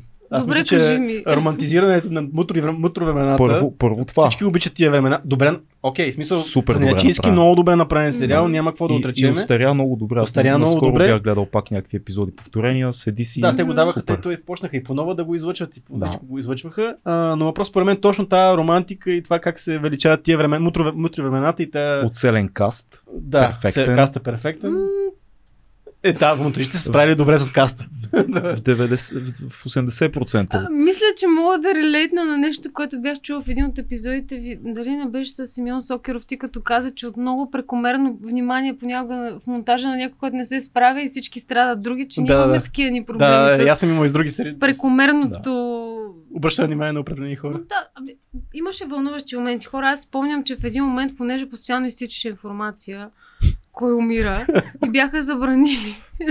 Казаха ни затваряме вратите. И беше много смешен момент една наша обща колежка Сандра, нали?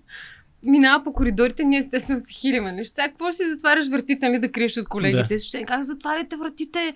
Тук от всякъде се тича информация, кой ще умре. И един ден спомням Сандра как си минава и си дъвче нещо и се спира на вратата. Един кадър на кой на Русево окървавена и тя ха! Отивам да го напиша във Фейсбук, нали? Не, злодеите бяха жестоко каснати. Са, е. Еми, да. Беше... Аз вечер имах една ситуация, в която се слизах по едни, те бяха ни извити стълби и тък му бях монтирала някаква сцена, в която Захари нещо там отвратително беше направил. И, и слизам по стълбите и го виждам и аз в първи момент се оплаших и си, оле майко. А и не можа да разбера, че това е актьора, ще аз до сега съм правила Ти някакво някакво нещо там и то 10 половина ти си измори, изведнъж слизаш в първи момент направо хора е така, е така си глътнах въздуха. Той може би е свикнал с Той какво ти казва? Спокойно, тук съм по работа. Те не ме отрази, той си е отминал. Той какво се занимава с някакво Всичко е наред, монтирай си. Имаше готин, имаше готин тогава такъв, имаше енергия в това, защото правиш нещо, което наистина хората гледат. Гръмна много. И, и това е много приятно, защото сега пък а, се връщаме малко в едни моменти, в които всички казват, че е много... Малко по-близо да. до микрофончето. Ето пак Е. тия проблеми.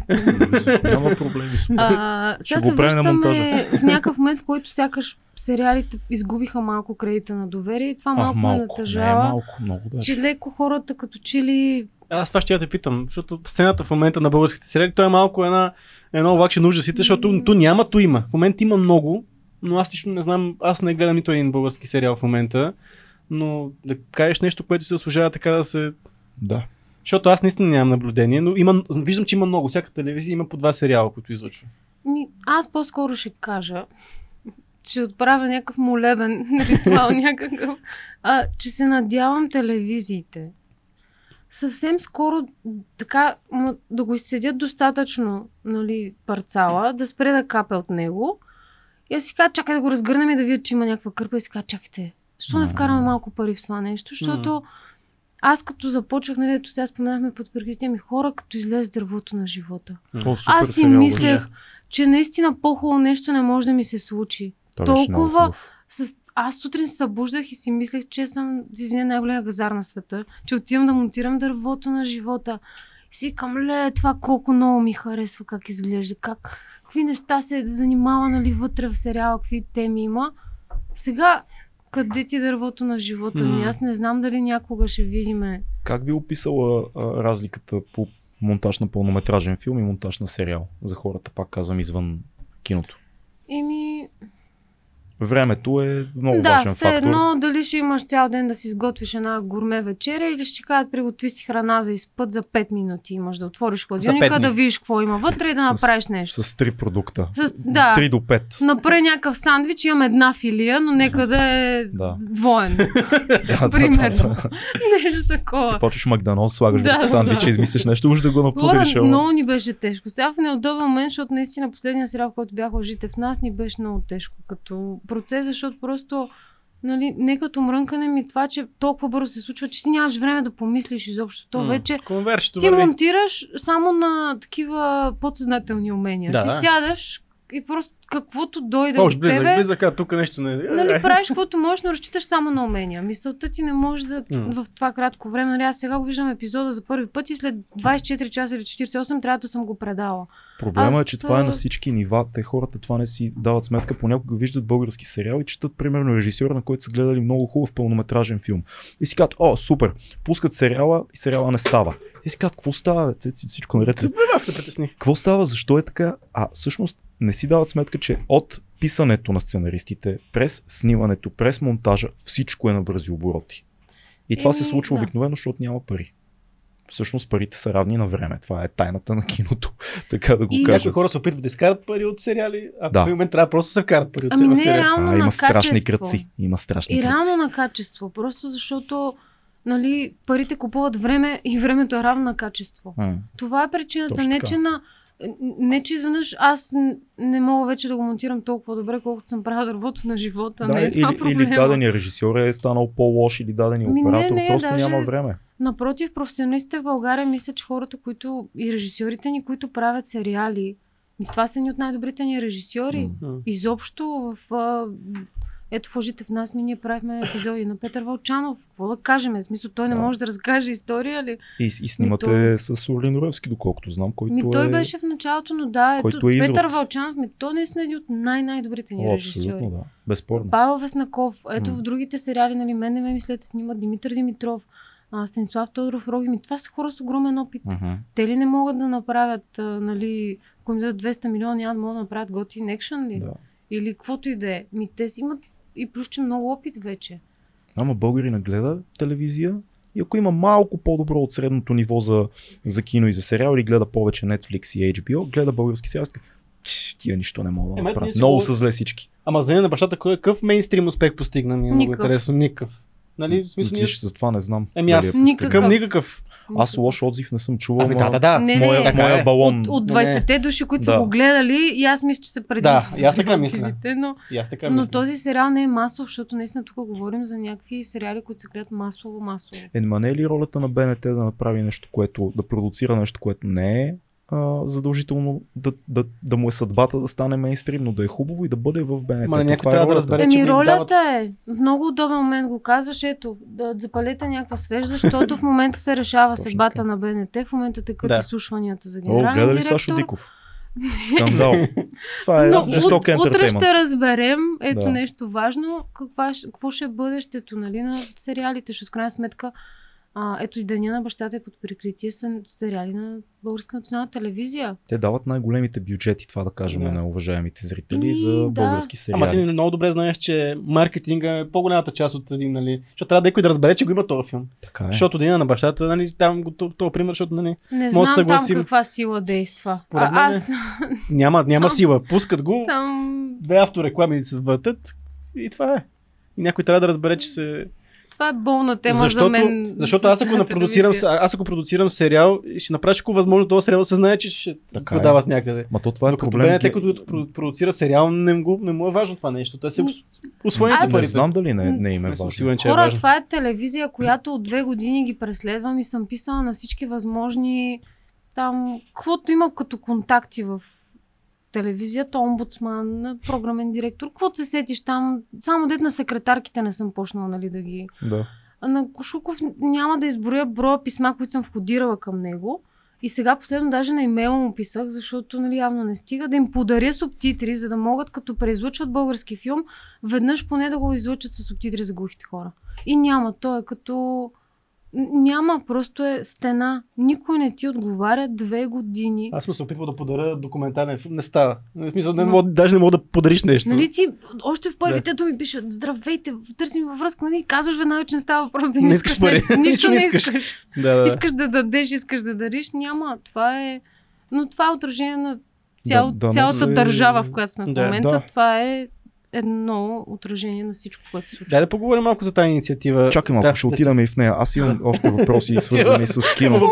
Ами, защото, да- защото на хората според мен, че им е много интересно. Сега излезе януари, примерно. Доста хора го гледаха. Надявам се да го гледат много повече хора, защото е адски интересен филм за, за български филм. Как беше процесът там? Това е много нетипичен Олеле. филм. Това беше... Значи, се опитам да го разкажа бързичко така. Имаме време. А, аз като, а, като разбрах, че се прави този филм, бях видяла на, на един форум, в който се представят нови филми, които търсят финансиране. И видях Андрей Пълнов, нали, и Ваня Райно и, и бяхме с една моя приятелка Стефи. И като видяхме презентацията им, бяхме такива, о, какво е това нещо, бе? Януари, Порадичков и видяхме каста, ни показаха нали, Саме нали, Йосиф, Йосиф... Йосиф Сърчеджиев, Захари Бахаров, само финци, ние направо бяхме Да. така, «А какво става тук? И нали, аз веднага отих при Ванчето, питах Ванче, кой ще го монтира това? нали, тя каза португалец монтажист, той е един монтажист, нали, ние даже имаме един шорт с него съвместен, такъв, със същата копродукция, с същата компания. И си викаме, е супер. Не, Жив и много- здрав много да е, яко. нали? Е, много яко Много се радвам за него. Успех. Много е яко това, супер, нали, жив и здрав да е. И както и да е, ние даже после аз си правя някакви други неща. Знам, че го заснеха, гледам някакви снимки, нали, behind the scenes и си викам, е, то е януари. и в един момент ми, ми звънят продуцентите и казват, абе ти имаш ли интерес към януари? Да. Имам интерес към този филм. Голям. Искаш да дойдеш да видиш един кът и да си поговориме? И аз викам, а за какво ще си поговорим? Нали, вече почва да ми бумти сърцето. Тегата ми, искаме да видим нали, какво ще кажеш, за да поговорим. После, евентуално, дали има с какво се включиш. И аз отивам там и, и се моля да не е Да, наред да, филма, казвам. за да видя нещо. И аз викам, леле, сега ако нищо не видя, ако просто видя един хубав филм и нищо не мога М. да кажа, нали, и си викам, леле, да не видя някаква грешка, нещо там да, да се хвана, да кажа, мога да помогна. И отивам, пускат ми го филма и наистина в първия кът, който гледах, имаше някакви проблеми, видими. Беше някакси задръстен, зациклен. Имаш си монтажни видими проблеми, които няма как да обясним сега на хората да, да. конкретно, но се видя.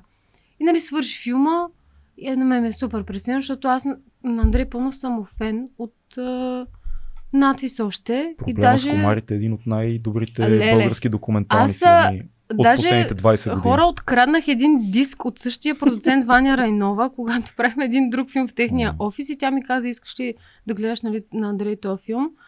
И аз го, нали, да, да, дай ми диска. Никога не го върнах, нали, просто си го прибрах. И тогава ще се запознах с него, защото той пък за един друг филм дойде да дава съвети и аз като го видях как разсъждава, си викам, то човек, леле, леле. И когато отидах да му гледам неговия филм, бях направо да не използвам някакви нали, нецензурни думи, бях просто Да. живите мъртви там. Както и да е, и свърши филма и аз нали доволна, че има какво да помогна. Усетих го, видях какво е. И Андрей каза, добре, вземи диска. Сега, ма искаш да поговорим така? Не. Вземи диска и направи каквото мислиш. И ще се видим след месец. Я викам, а днес сценарий? Не, не ти трябва. Я викам, а искаш ли да поговорим какво? Не, не искам нищо да поговорим, нищо. И аз си тръгнах и се разплаках и звъннах на Ванчо. иска да говори с мен. Викам, а той защо? Той да не би да не иска. Тя каза, не, ти не го разбираш, Андрей. Направи го спокойно. Викам, какво спокойно? Аз имам чувство, че той от сега нали, не иска това да се случва. Тя каза, не бе, Вики, спокойно. Каквото искаш направи. Правя аз там каквото правя. Махнах 20 минути от филма, направих някакво... Ами размествах там, просто мазало направих, нали? Смисъл, много неща промених, което е много трудно, защото ето момент, в който пак за връзката с режисьора ти имаш хиляди идеи, обаче като ти липсва този човек до тебе, просто нали, да ти каже така го виждам, така го Да, усещам. да, да. И ти, примерно, имаш някакво колебание няма на кой да се оповаваш да ти каже, добре, тръгни в тази посока или другата, ми тестваш сам.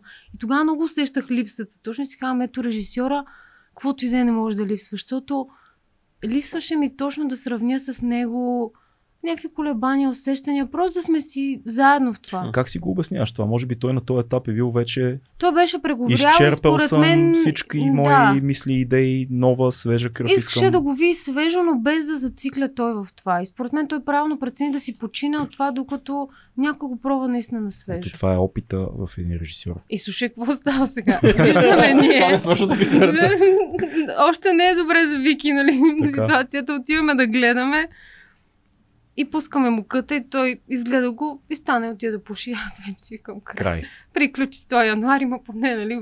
Пробвах неща, аз се забавлявах през цялото време с дублите нещата. И той се върна и каза само следното нещо. Разговорът е валиден. Какво означава това по тялото?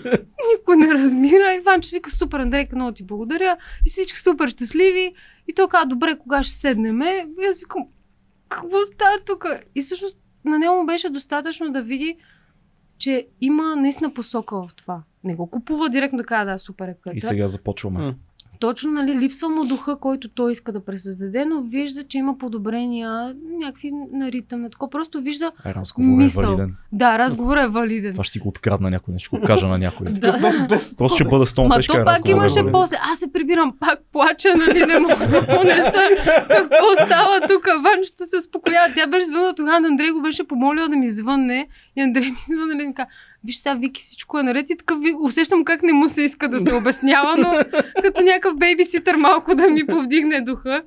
При което дойде на другия ден и аз, аз пак си викам сега, кой кът ще ползваме? Стария, който гледах или новия? Той каза, почваме на чисто Вау. на чисто нова таймлиния. Викам, какво?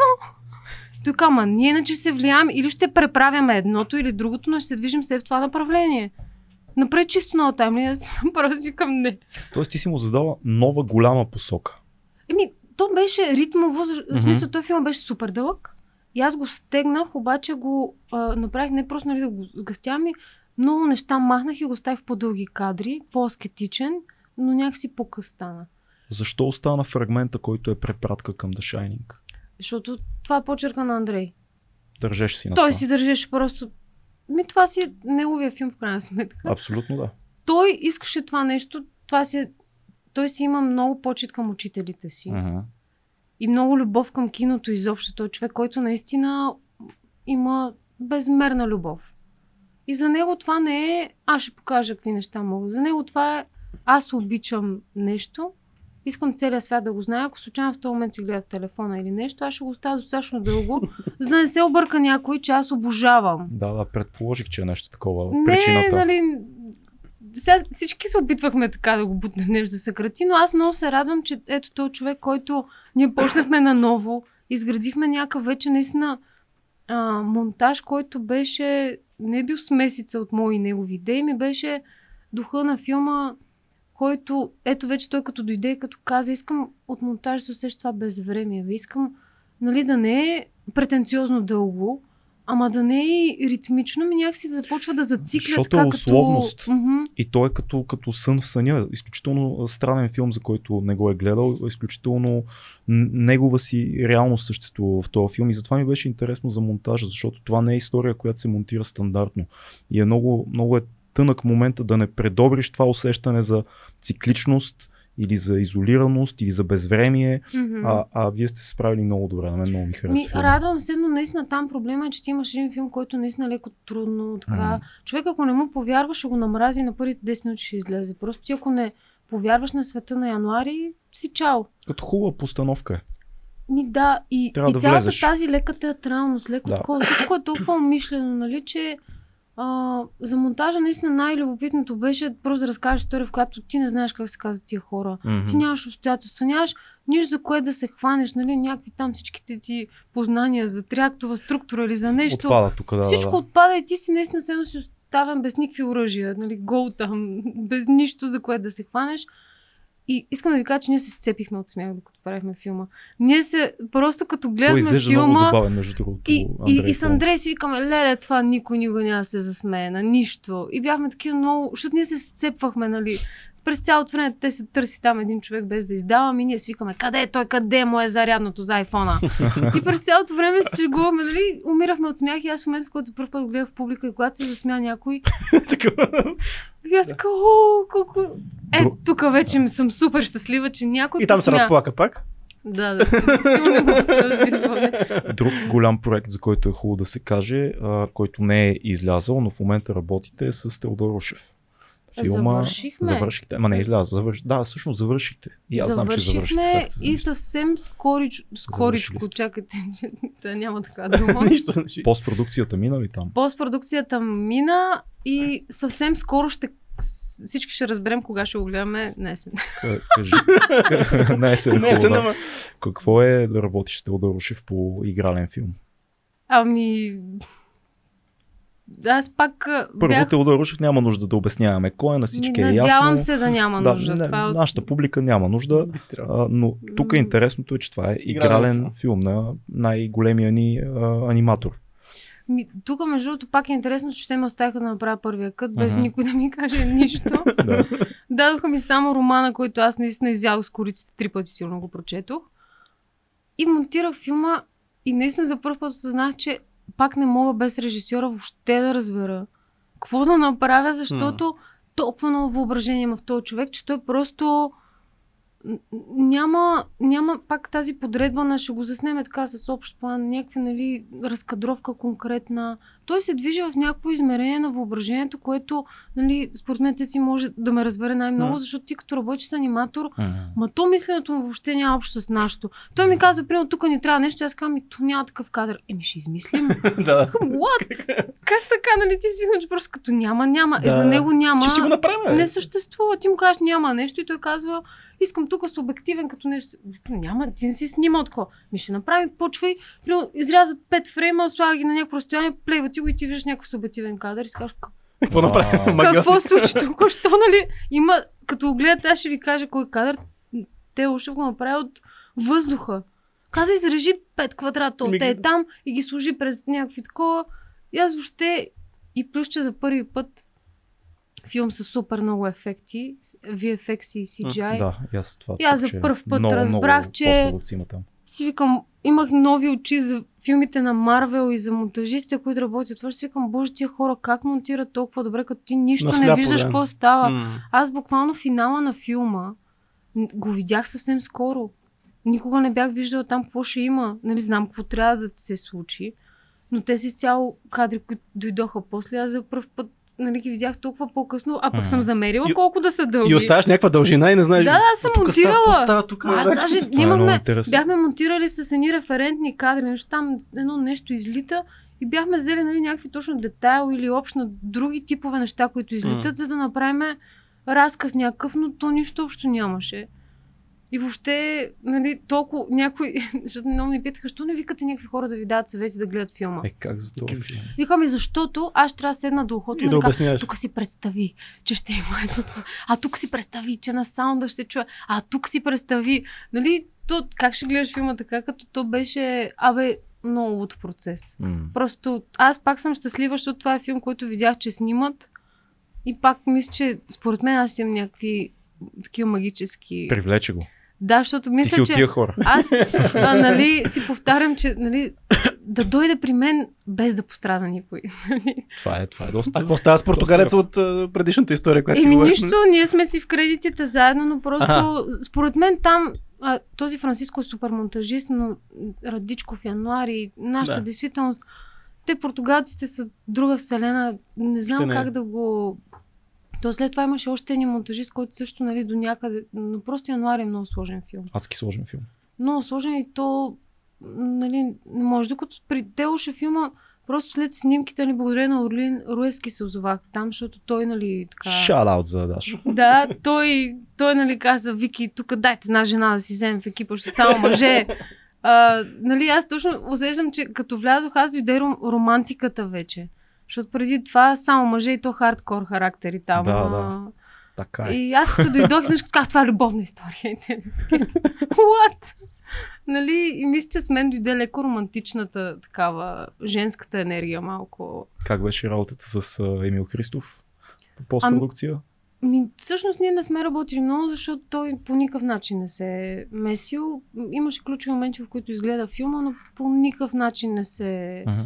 А, даже напротив, мисля, че всички по-скоро а, осъзнаха в един момент, че наистина, особено като е толкова авторски проект, нали? авторски в смисъл, че наистина всичко извира от този режисьор и М. каквото и да случва всички около нас, да... визията е в неговата глава и само в неговата и никой не може да разчете мислите му. И по-скоро наистина никой не се е така месил, както обикновено, ако е с друг режисьор, с който имам повече контакт. Ще гледаме, ще обсъждаме, докато този филм наистина е нещо много различно. Тези и двата филма, аз затова държах да те попитам за тях, са много различно нещо. И са много мастер левел и двата филма и процеса вероятно много те е обогатил там. Ами да, Не само точно... заради конкретните хора Да. в екипите, но сами по себе си са изключително първо жестоко, че в България имаме такива филми и второ, те са много странни филми, без, без странно да значи артхаус задължително, Да, не е. неразбираемо и така Не нататък. Не е това, просто много интересни формати. М- мен просто много ме радваше, че пак бях в позицията на не знам нищо. М. И че не бях в позицията на автопилот, нещо там прави, защото монтажа има понякога това измерение на малко да ти е безинтересно, защото виждаш как да стане, докато тук нямах никаква представа в никой момент как да стане. И си го търсех наравно с останалите и просто ми беше вълнуващо, че и аз съм в процес, нали? И опитът ти изведнъж нищо не значи. Какво си направил някакви неща? Нищо. Просто М. си от нулата. И това е много... Абе, много яко. Страхотно. Просто беше много яко. Нямам търпение да гледаме на те лоши филма. Фи, а, Фи 1618. едно Това е 600. Божествената пропорция. Нищо ще кажа, че като следващото дете на Илон Мъск. Тъп, тъп, Има, има, има Тъпа шега. Да, има, има. според мен той би оценил. Тази шега е... Това е легит шега. Легит шега. Ако не, аз съм сигурен, че оператора на филма би оценил шегата. Хубаво не го познавам идеално. Да. Ще го гледаме. Да. Ще, аз а, ще ви поканя, ще отидем заедно. За... Обещано е. Обещано. Да, обещано. Да поговорим за тази инициатива, която Да. ние, между другото, преди две години те канехме, когато а, ти беше а, така номинирана за будител на годината. А, Две години, не знам как минаха и се стърколиха. Ще говорим после, че още тогава си ни взела книжки, които чак сега. А, е, страхотни книги. Страхотни книги, Нека чакай да- сега. Добре, да- айде, давай. Но да разкажеш малко за инициативата, заради която ти беше а, така номинирана за будител на годината. Ето ти явно правиш хубави неща, хубави инициативи, затова а, някакви неща идват при тебе, Може. енергията се трансформира. Добре, че правя субтитри, ще иначе, Иначе къде ще видиш ти няма да филм видиш на Телушев. Телушев? Никога. Разкажи малко за тази инициатива. Сега обаче, две години по-късно нещата не са така, както тогава щях да дойда с една енергия да кажа хора колко яко нещо направих, защото сега Той ние като водещи две години по-късно сме такива.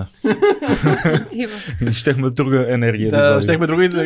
Няма нищо а, геройско или нещо свръх в това, което е фундация Чуй ме с сърцето. Мгм. Да не кажем, че ме ми е много смешно, винаги като кажа фундация Чуй ме с Да, сърцето. тежко, да. защото сме двама души в нея Мгм. и Бохо, който съм вписала, за да има трети, защото трябва да поч... по... За да бъде фундация. Да. По устав Да. трябва да има. Да. Тъй, че това е голямата фундация с големите законодателни промени, Да. нали, която както и да е. То стартира от, от а, едно съобщение във Фейсбук, нали? Това вече сигурно всеки, който е чел за фундацията го знае. Едно момиче писа на страницата на Войвода, има ли български субтитри в филма? И аз казвам, «О, български. То на български, нали, бе, жена, какви български субтитри?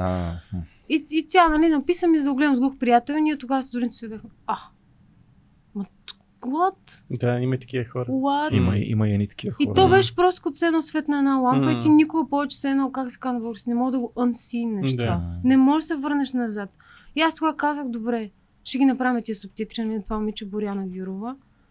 И после си почна се цъкам сериали и забравих за това. И от време на време се сещам си казвам, ей, там имаш ни субтитри, нали?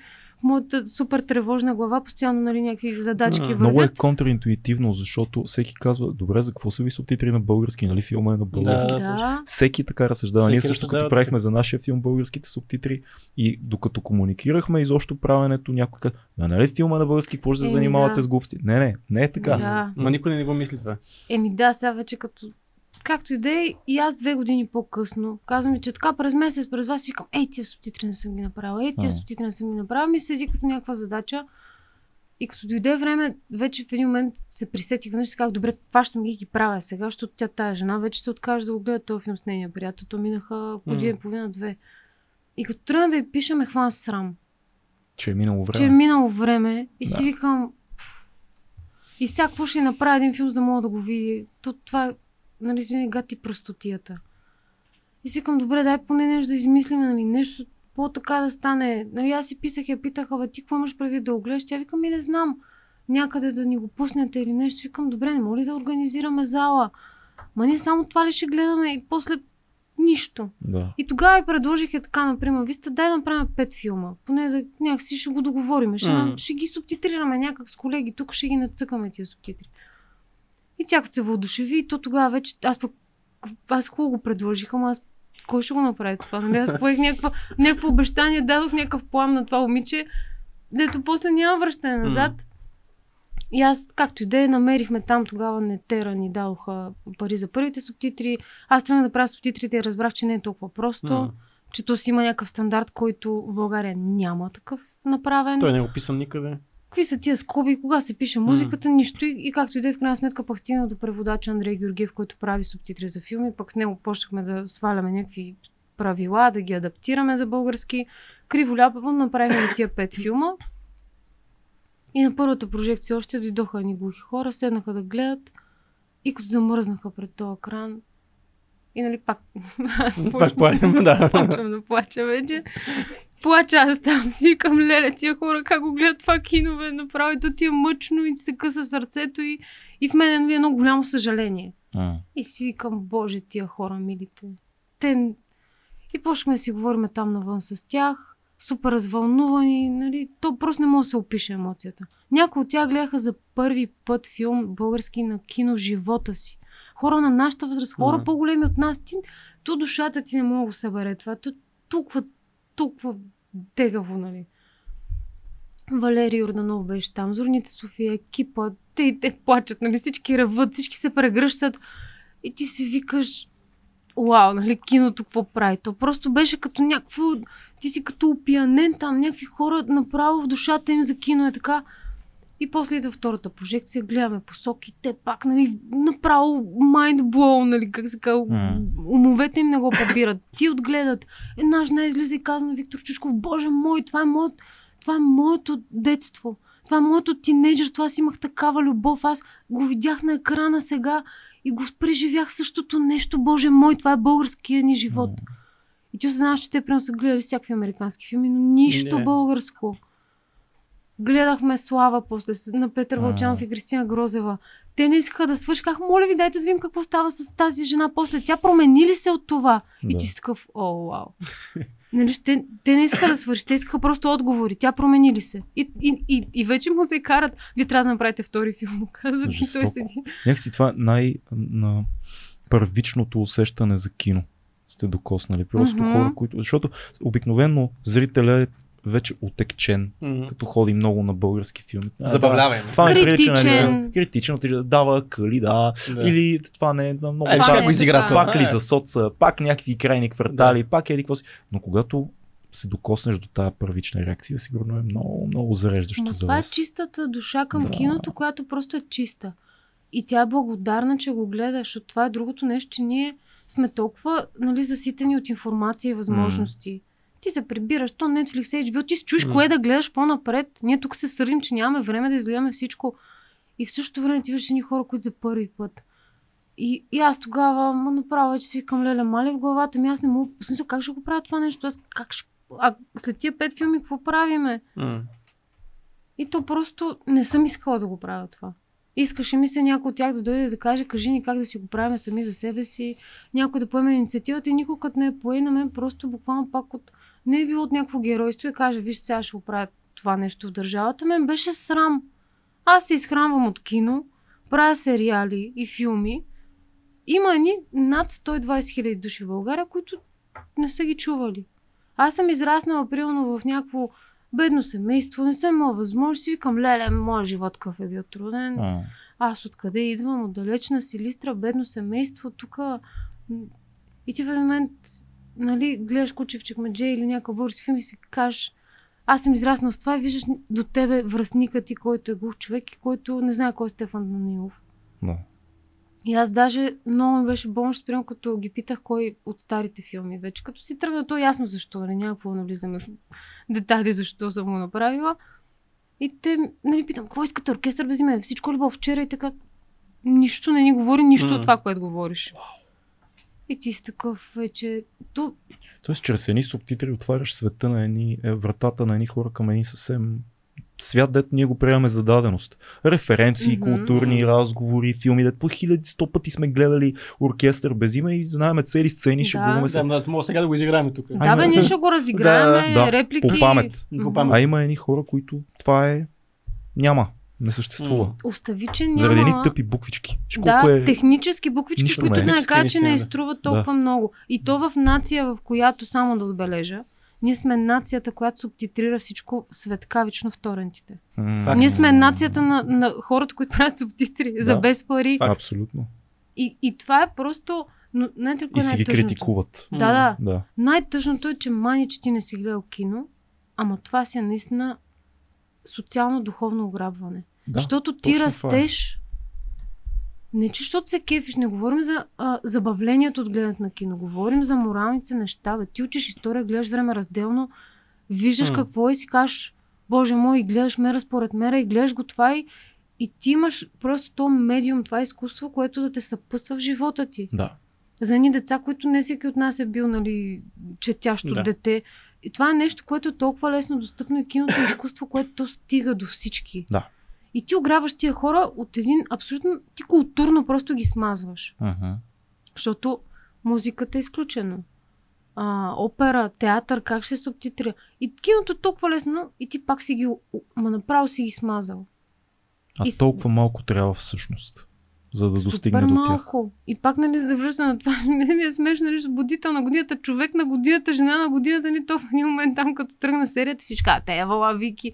И аз си към хора, вие не разбирате, че нали, много благодарна съм, нали, не казвам, че тези а, номинации и награди нали, не ме ласкаят.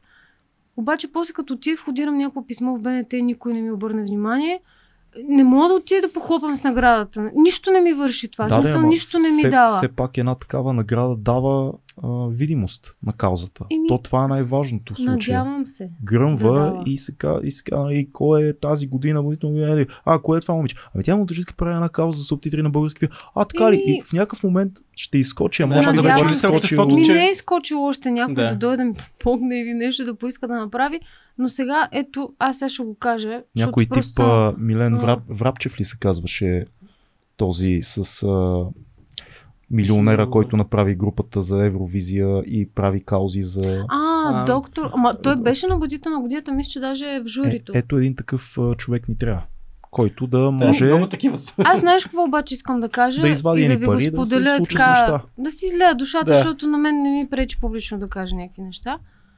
Мен не ми, а, не ми е проблем, че никой не иска да помогне, защото ние ще се справиме. Защото и вече закона влезе и така нататък. Мен ми е проблем в момента, че ето това, което стана с закона, който успяхме да входираме. И сега просто усещам как това ще стане вайрал да. тръгнаха да променят закона за кино накратко и ние, нали, дайте, вкарайте, нали, задължително да, да има субтитри на българските филми от тук нататък, поне да ни улесните работата, да не мислим за напред. Да, да, правим го, правим го. Аз викам, добре, ама да знаете, то трябва да се види как са тия прожекции, кога ще са тия прожекции, тия субтитри трябва да отговарят на стандарт, ние го имаме, Мгм. ето го. И почвам аз да дудна на всички пак, нали? Аз поне съм много досадна. Аз даже имах ремайндър да пиша имейли всеки вторник сутрин. И почвам. На замминистра, на това, на това, на този съюз, на ония съюз, просто като нали, мега досадна.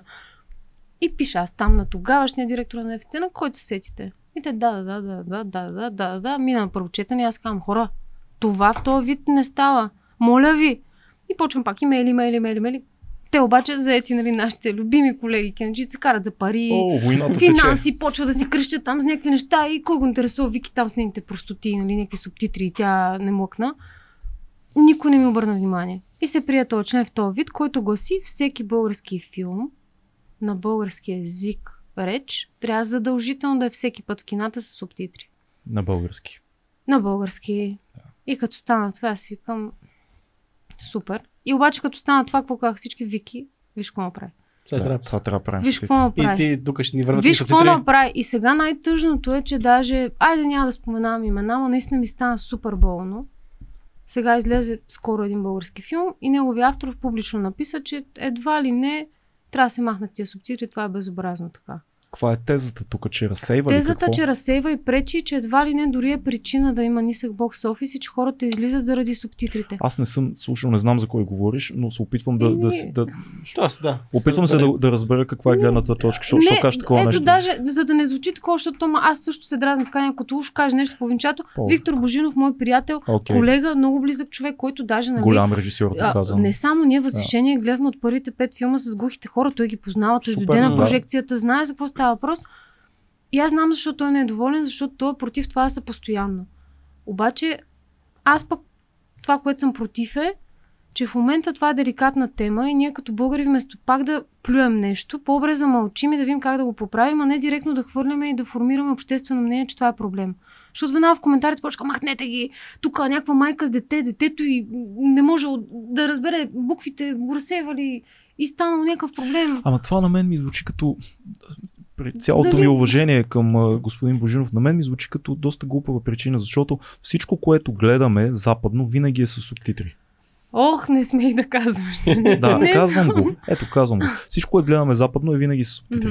Тоест, не ни Не пречи трябва, за че това. сме свикнали, пък ние предимно гледаме Да, западно. не ни Ма, аз пречи за това. гледам така. Мога да изложа още един довод, който пак някой колега може да се засегне, но надявам За се да не звука се. ли? За звука. Българските филми в повечето случаи имат доста скапан звук и субтитри на е български биха по- помогнали. помогнали, ако звука не е много добър. Това се случва сега, няма да си кривим душата. Ими, Не знам, а, кой биха го разсеяли Да, толкова? малко е безумно да правиш Ами- отделно прожекти. Ти знаеш много добре да правиш отделни, отделно прожекти за глухи е хора, защото това няма. Това- Въпреки, Да, че сега Това е нали, дискриминация. за да, да. довърша цялото нещо, което, нали, не го казвам за да се оплаквам, казвам го, защото а, ме боли, че живеем в такова общество, в което Не, аз се Абе, опитвам да схвана лойката, защото Виктор Божинов е изключително интелигентен човек. Ма да, ние даже после го обсъдихме, нали, по И телефона. разбрали какъв е Съвсем човешки. е, казуса точно. Ма- Разсейването ли е? Това ли е? Разсейването и това, че са постоянни, че това не, не е практика в Европа. Аха, в Европа да не са е така. постоянно. Аха. Не са на всяка да. прожекция, ама аз това го написах и аз даже накрая се изнерих, нали, защото стана някаква полемика във Фейсбук. Да. И аз просто накрая копирах един имейл, който съм пратила до тогавашния директор на Национален филмов център, който датира година преди да почнат промените в закона и пише Хора не трябва да са постоянно тия субтитри. Чуващите не могат да гледат. Това не е така в Европа. Дърбъра, дърбъра, М. дърбъра.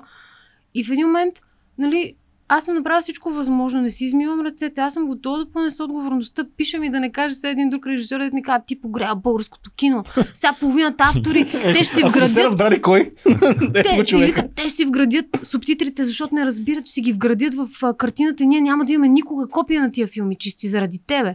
И е такива неща ми пишат. Имаше един кропнем. филм, даже друг филм, който излезе, на който писах на екипа да ги помоля да направят а, визитка с някои от актьорите, Да. за да я пусна на глухите хора. Елате да гледате нашия филм, а субтитрите казаха в никакъв случай. Тия субтитри пречат да се види нашия филм и не искаме по никакъв начин да се привлича внимание към това, че има субтитри. И ми отказаха директно. И това е сега, откакто влезе закона, просто само, който ме види, нали, имаше един човек от а, директор на едно кино, който каза да знаеш, че аз просто съм махнал субтитрите и не ме интересува, че нарушавам закона. Тоест, Другия е, се оплаква, как, третия, какво нали? трябва да се направи? Да се каже, че на определен процент от прожекциите да, ще ние бъдат сега така. изготвихме ново становище, нали, след пак хиляди разговори с разпространителите и така нататък. Аз направих следното предложение да бъдат четири прожекциите в седмицата и да се разпределят нали, логично. Една вечерна и една дневна в работни дни и една вечерна и една дневна в уикенд. За да може нали, човек Тоест, долу ако аз горе да- съм убеден, че субтитри ще ме разсеят, да знам да е обозначено дали има или има няма. четири в седмицата, в които ако- има субтитри. Да, или ако аз Да. съм човек, който не чува, а, да знам, че тук тази прожекция е нашата То със слагат ни сигурност. Да. иконки в... Те Да. слагат иконки на... Еми да, защото виж Дали е Dolby, аз да, а, Може би разбирам... това е разумно. Да, да, това е предложението, обаче ви станали патовата да ситуация, чакаме. защото тък му го чакаме всеки момент Министерство на културата и там всичките неща и айде сега. Следващото. Айде сега Пак да мейли всеки какво- вторник. Пак, пак Девет сме на, Всеки вторник пак сме, избори. на, Да. на имейла. Да. За служебния кабинет, като дойде, чакам да обявят кой ще е служебния министр. И на него И ще... аз почвам пак на имейла. Там имам си вече бланки, готови, официални писма. Това е много тъжно. Но виж то най-тъжното е, че всички са прави, защото наистина нали, с един друг човек пак имахме някакви такива разпалени спорове и крясци имаше.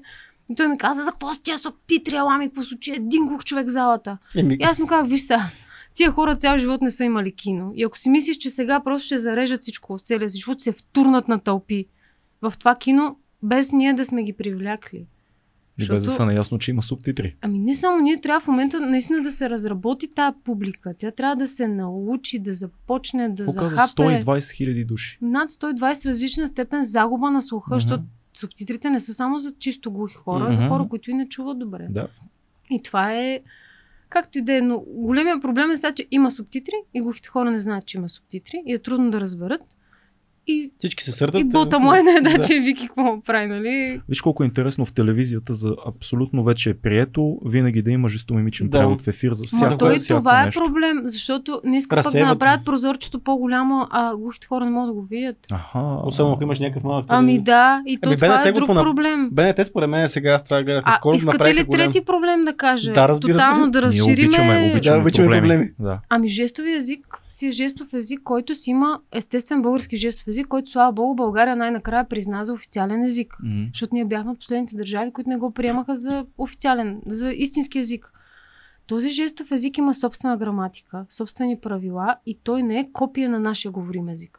Тоест аз отивам на кино на жестов език, не е аз отивам на кино, то си има собствени М. жестове неща. Така е. Езика, на който ние им предаваме в повечето случаи този превод квадратче, за тях те го наричат калкиращ, защото той за тях звучи днес, новина, министерство, приело. То звучи така в тях, при тях. М. И ние реално казвам, ето превод. И пак е нещо, което и мен много ме кефи, те имат едно мото, нищо за нас без нас.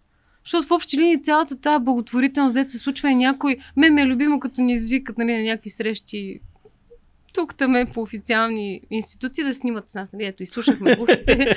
ето, тук чухме фундация, чуме Успокояваме сърцето. съвестта си, маркираме дейност, всичко е Всички чудесно. много разбират, казват, добре, правиме го. Аз ви казвам, а, може ли само имейла, за да проследиме как го правиме това всичко, Да. за което говориме. Нали? Просто, И като получат вторник имейл. Вторник и казват, сутрин. защо става се снимах сега? ма хора, аз не се шегувам. На предишния служебен кабинет имам 18 поредни имейла без отговор. И в един момент получих обаждане, защото просто не беше готино да официално да кажат това, което искаха да кажат. Но аз знам, че това е начина, нали? Знам, че сега може да не се случи, обаче след 10 години пет човека да има глухи, които да кажат, и аз като бях малък, гледах еди какво си и си казваме, тогава аз съм спокойна. Че сега никой няма го разбере и, и много мои приятели ме успокояват, че не е нужно нещо в момента, защото за мен е много трудно да направя нещо и да не виждам резултата.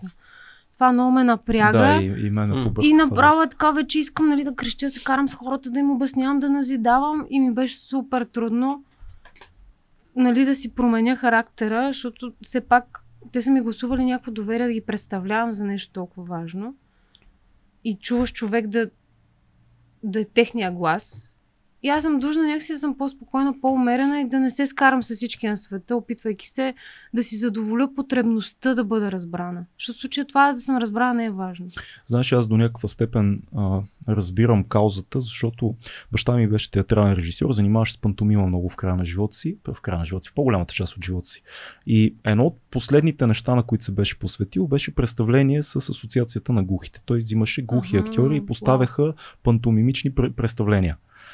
И той работеше, не знам, може би 10 на години. И беше много, много вътре в темата и беше прозрял нещо много важно, че пантомимата и синтетичният театър, в който има и, и визия и пантомима, но е жестомимичен театър, през пантомима, не жестомимичен език, Мгм. а, може да бъде достъпен за глухите. И не само да гледат, а да играят. Мгм. И това беше изключително голяма кауза на неговия живот и, и пак беше някакъв опит културата да не дискриминира, да бъде отворена.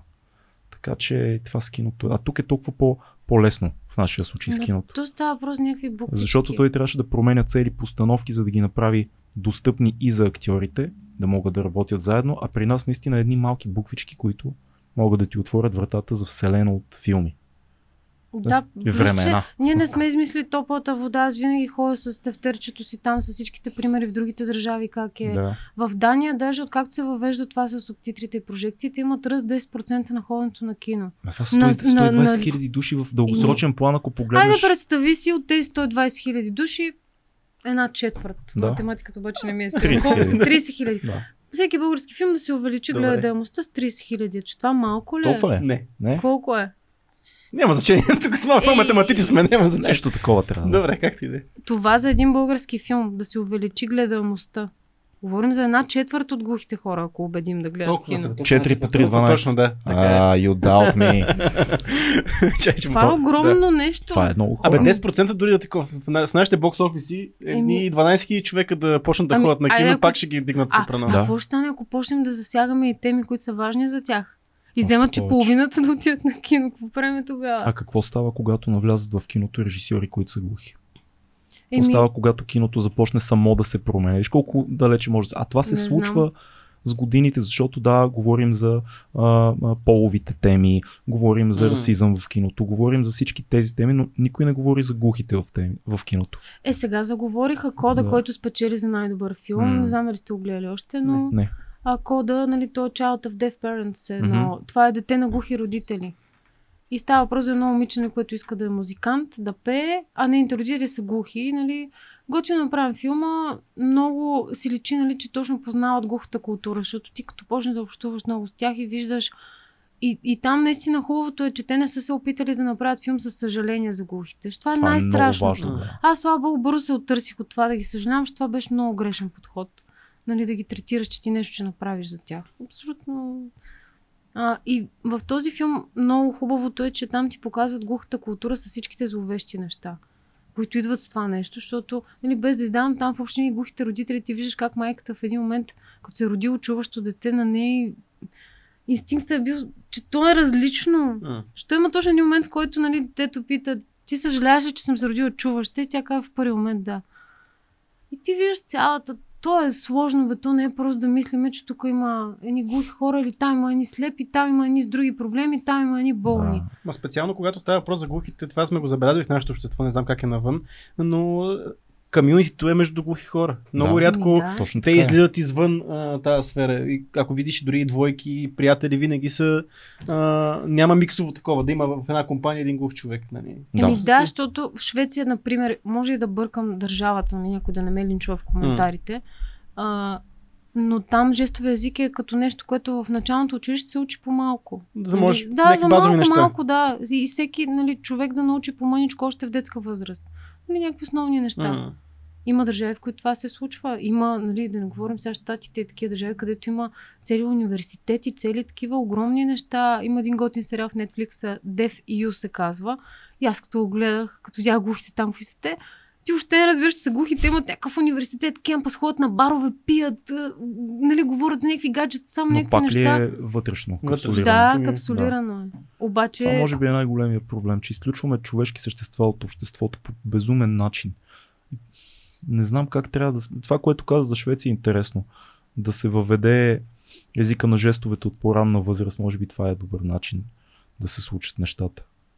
Не знам. И вижте сега, то това е глобален проблем, защото за съжаление аз това виждам, че е много трудно да ти пука за нещо, което не те засяга. М. Като е далеч, там някъде си има едни хора. Не сме, так- не сме такива. Ние просто си се фокусираме в някакви наши си неща, което на нас ни е важно. И аз даже, сега пак наскоро си говорихме с едни глухи хора, нали, защото всеки, аз много мразя да ми говорят едно нещо геройско това. И даже, ама съвсем скоро, буквално преди няколко дни в главата ми се изчисти, защото нали, за никой не е тайна, че аз боледувам от едно заболяване. Ендометриоза се нарича. За един- мен е тайна. А, ми, Току-що разбрах. Вече не е тайна. Да, вече не е. Ми нещо, аз пиша от, открито, нали, няма проблем с това. Много опън съм относно това нещо. А, един глух човек ми каза, защото нещо там не ми беше добре и той ми каза, един мой приятел, защото Вики, ти си част от, от едно малцинство и затова може би ни разбираш. Аз бях така, о. нали? И после вече седейки с тази мисъл си викам, леле, и сега, понеже тия дни имаше някакви поводи да говоря за това, осъзнах, че може би а, понеже това а, заболяване е нелечимо. Какво е това заболяване? Аз не знам нищо. Удобно да ли е да те да, попитам? Да, за ма да не, а, Не. да не стане някакъв тегъв разговор тук за някаква Няма да е болест. с теб, повярвай ми. За. Ами това е едно много тъпо нещо, което а, е много разпространено и всяка десета жена страда от него. Много Затова е. е хубаво да говорим за М. такива неща. Да, и в цял свят е много е, един и същ проблема, че не се говори за това. Даже имам една много готина тази а, стендъп комика Ейми Шумър, Мгм. която при опера Уинфри мисля, че беше и каза Абе, хора, не мога да повярвам, че 21 век има вече дъвчаща вягра, вягра с, с различни вкусове, нали? А още нямаме дори причината защо се получава ендометриозата, нали? В смисъл, ако вика това беше заболяване при мъжете, до сега да сме решим. се справили, нали, с това нещо. А това е едно заболяване, в което, за да опишеме най-общо казано, една тъкан, която би трябвало да се намира само в а, а, матката, започва да расте на други места по тялото. Хм. И нали, създава проблеми. Тя доброкачествено расте, но пък може да расте по органи, Мгм. да залепи някой орган. И най-лошото е, че освен, че а, в много голяма степен може да доведе до инфе, инфертилитет, Мгм. е най-болезненото нещо на света, честно ви казвам. Мисъл, м, и проблема с обществото е, че това нещо пак е, вижте колко интересен културен феномен, айде, поне за да може да релейтнете някак. Жените, като се родят и бабите, майките им казват, ти да знаеш, трябва да родиш някой ден, много боли. Да знаеш, жената я боли и при други ситуации боли. Да. И нали жената свиква, че първо е много срамно да говори за тия Да. неща и второ, нали, твоята мисия на земята е да те боли, боли. много, да. Да. И, и, нали, и ти идва там първата менструация, те те боли така, това е нормално. Ти трябва да се подготвиш, ти ще родиш някой ден. И това хора в цял свят. Резултата е, че жените, когато изпитват болка, не отиват на лекар.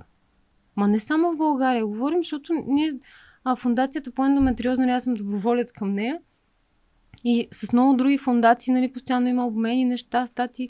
Това е проблем в световен план. М. Че просто голяма част от жените неглижират. Нали? И затова това заболяване е много тежко, защото те го наричат невидимо. Защото първо, че много трудно се открива, не се вижда на обикновен преглед. Тоест болката се приема за нормално нещо до такава степен, че не отиваш да, да се прегледаш и да се открие това заболяване. Да, и най-лошото е, че в един момент А. тебе те боли, да речем. Ма това е, защото е по време на менструация, предполагам, и тогава се научи или, или в друг момент. Да, също. обаче проблема е, че това заболяване, като се разрасне, в един момент Вече започва да те болка. превзема, Мгм. нали, става хронична болка. Ти почваш, наистина има хиляди там, 20 хиляди симптома, които Да. изпитва живота ти, става някакъв пълен ад. И, ай сега за да довършим тази тема, ма ще се опитам да не го кажа някакво трагично. не знам как, защо това Кажи го както го чувстваш. А, Значи ние имаме а, растяща женска аудитория. Това е според мен е важно, защото от а, 3% в началото вече имаме едни 30% Ме, дами, които точно слушат. така, нека да дойде. Ето, да. дойде една жена да говори за менструацията. Точно така. Защо не? Значи толкова малко жени идват тук при нас на гости. Нека да Нека да поговорим. поговорим за менструация. край вече с мъжките теми. Аз започвам да задавам Може да го кръстим подкаст за менструация. Да, аз от тук нататък всички тихо, само аз ще говоря за всичко женско. Ето сега вече си истинска жена. Да, Да. това е. А, значи, това, което е тъпо, е, че примерно ето аз диагнозата се получи преди 8 години, нали, то се вижда само като те оперират, м. изследват тази тъкан, разбират, че е това, няма лечение въобще ни почваш там вече някакви шамани, ритуали. Няма лечение. Няма лечение. Защото те не знаят и защо възниква.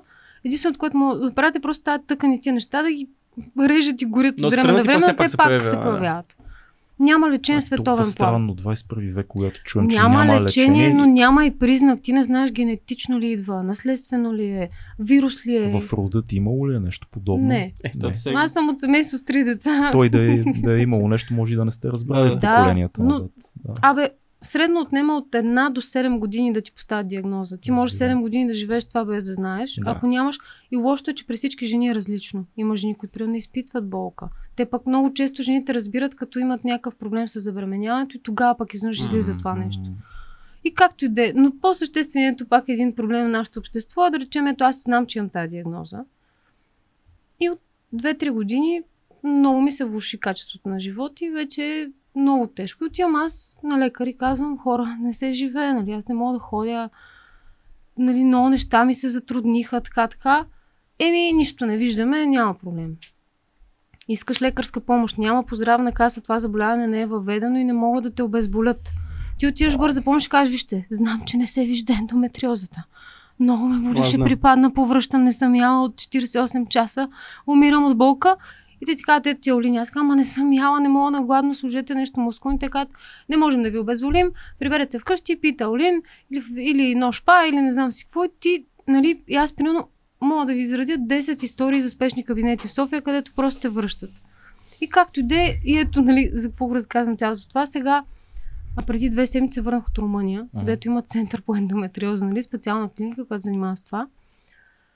И нали, аз отивам с опита, че тук ми каза, че нищо ми няма.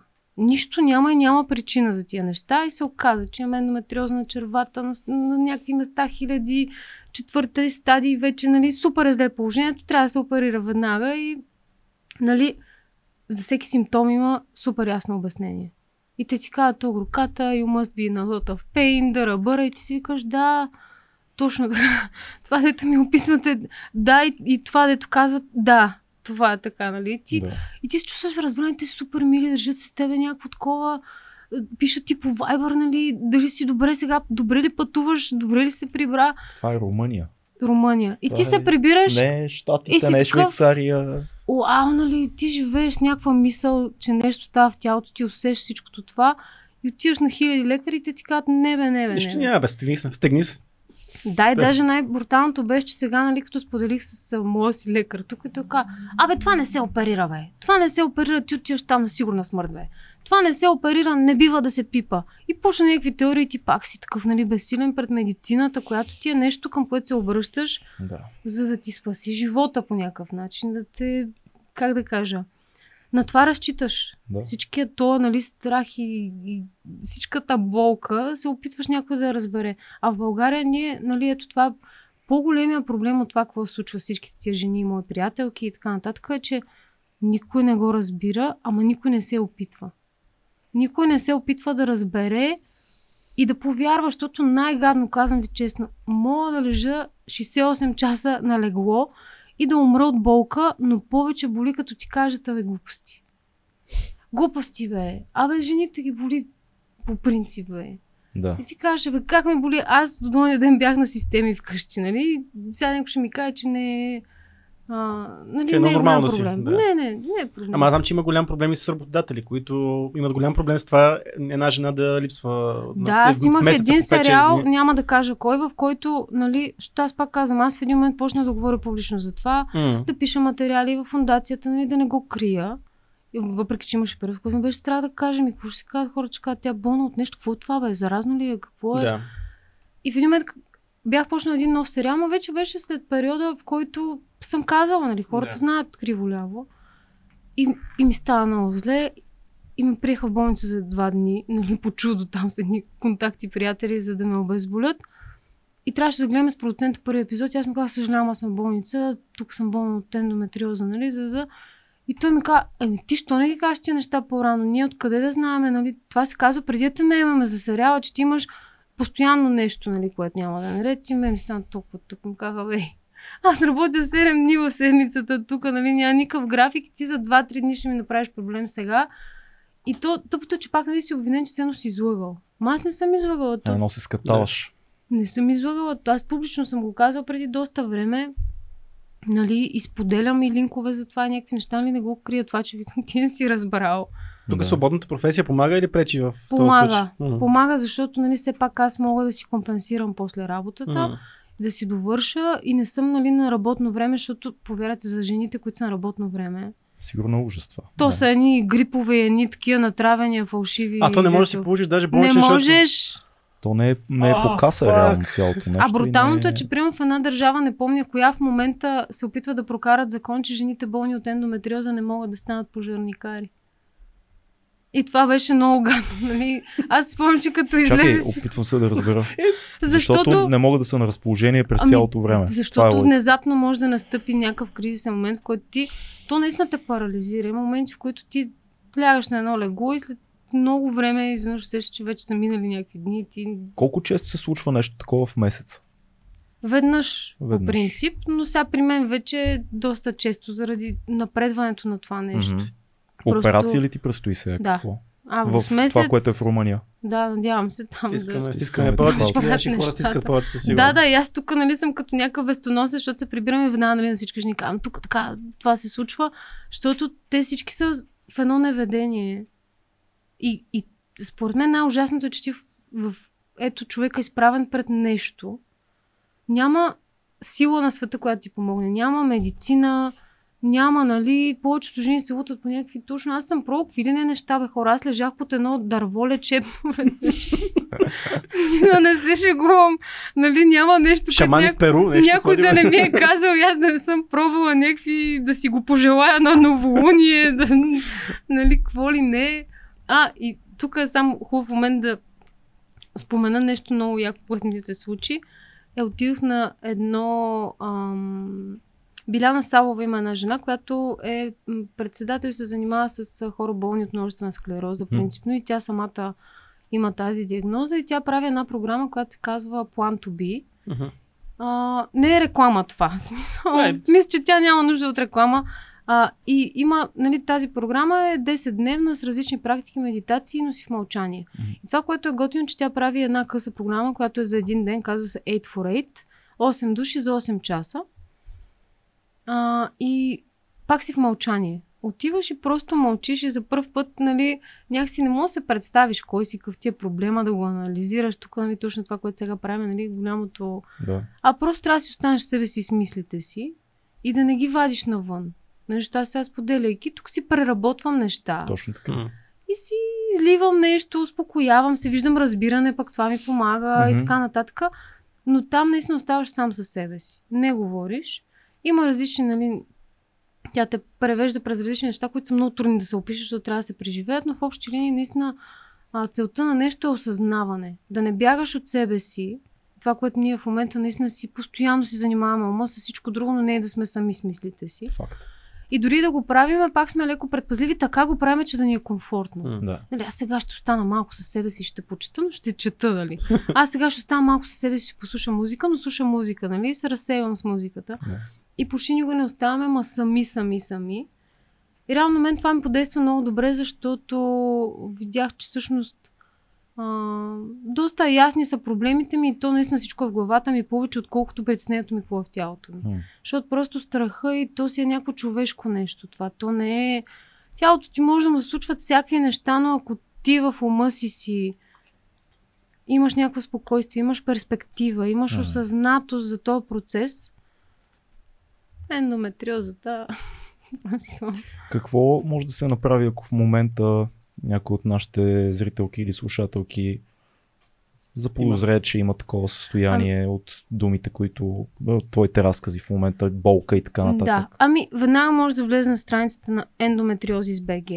Има Окей. там един въпросник, изготвен от първо от прекрасните момичета от фундацията, но и от а, лекари, в който в общи линии са изброени много неща, с които ти отговаряш да и не, да и не, да и не.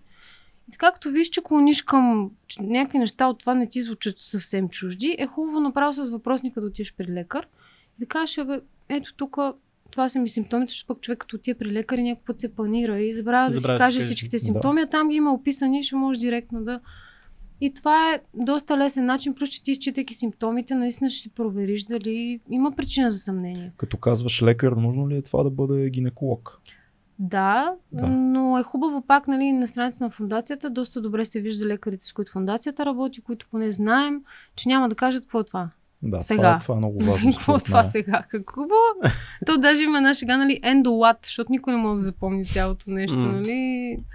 А, да, но така, надявам се да не сме съсипали Не, хората не, с някакви болести. Важно е това, защото тук. аз между другото за първ път разбрах от твои постове, разбрах, че съществува това нещо изобщо. Аз току-що разбирам. аз, Аз от време на време избълвам във Фейсбук нещо приемно и проклинам някакви спешни Пропуснал кабинети Да. или Да. нещо такова, Да. защото някой път просто ми става Ми, твърде той- много. Фейсбук е хубаво за такива неща, Да, да. според мен. Това със спешната помощ чакам да го разреша. Стискам палци да се добие повече awareness за това нещо и, Да. и така. Да достига до хората. Цеци, имаме въпроси. Има въпроси, като казахме Фейсбук и ние имаме, Фейсбук е. има функции за нас. Да гръмне. Е, Така, имаме някакви въпроси, които вече са зададени от нашите Добре. хора.